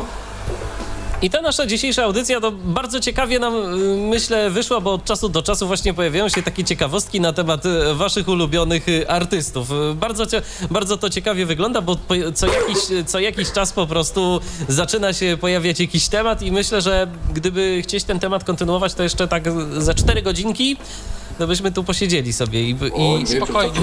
i porozmawiali, i porozmawiali na, na różne tematy, ale myślę, że no, jeżeli chodzi o koncerty i uczestniczenie w takich koncertach, kiedy mamy problemy ze wzrokiem, e, to myślę, że ten temat jakoś przynajmniej powierzchownie udało nam się wy, wyczerpać. Nie powiem, że dogłębnie, bo, bo myślę, że co, co człowiek to też trochę inna historia, to, to, to wiele różnych czynników, no ale w każdym razie, jeżeli ktoś z naszych słuchaczy myślał, że, że koncerty nie dla niego, bo nie widzi albo słabo widzi, to pokazujemy po prostu tą audycją, że jednak się da. Jeżeli się tylko chce, no bo jeżeli ktoś bardzo nie lubi hałasu, no to wiadomo, nie ma co się zmuszać. Ale próbować zawsze można, jeżeli ktoś ma e, tylko ochotę. E, Bartek Kałużny, Adam Lipka i Andrzej Dobek e, to byli moi dzisiejsi goście. Ja Wam bardzo serdecznie dziękuję za udział w dzisiejszym programie. Dziękujemy również. Również dziękujemy, Dziękujemy również. kłaniamy się. No i oczywiście życzę powodzenia i jak największego udziału w jak największej ilości koncertów, yy, wielu biletów do kolekcji. No i jeżeli nawet nie gonicie po te autografy, to no, jeżeli coś tam wam wpadnie, to, to czemu by nie, prawda? To zawsze, zawsze będzie się czym pochwalić Przy okazji.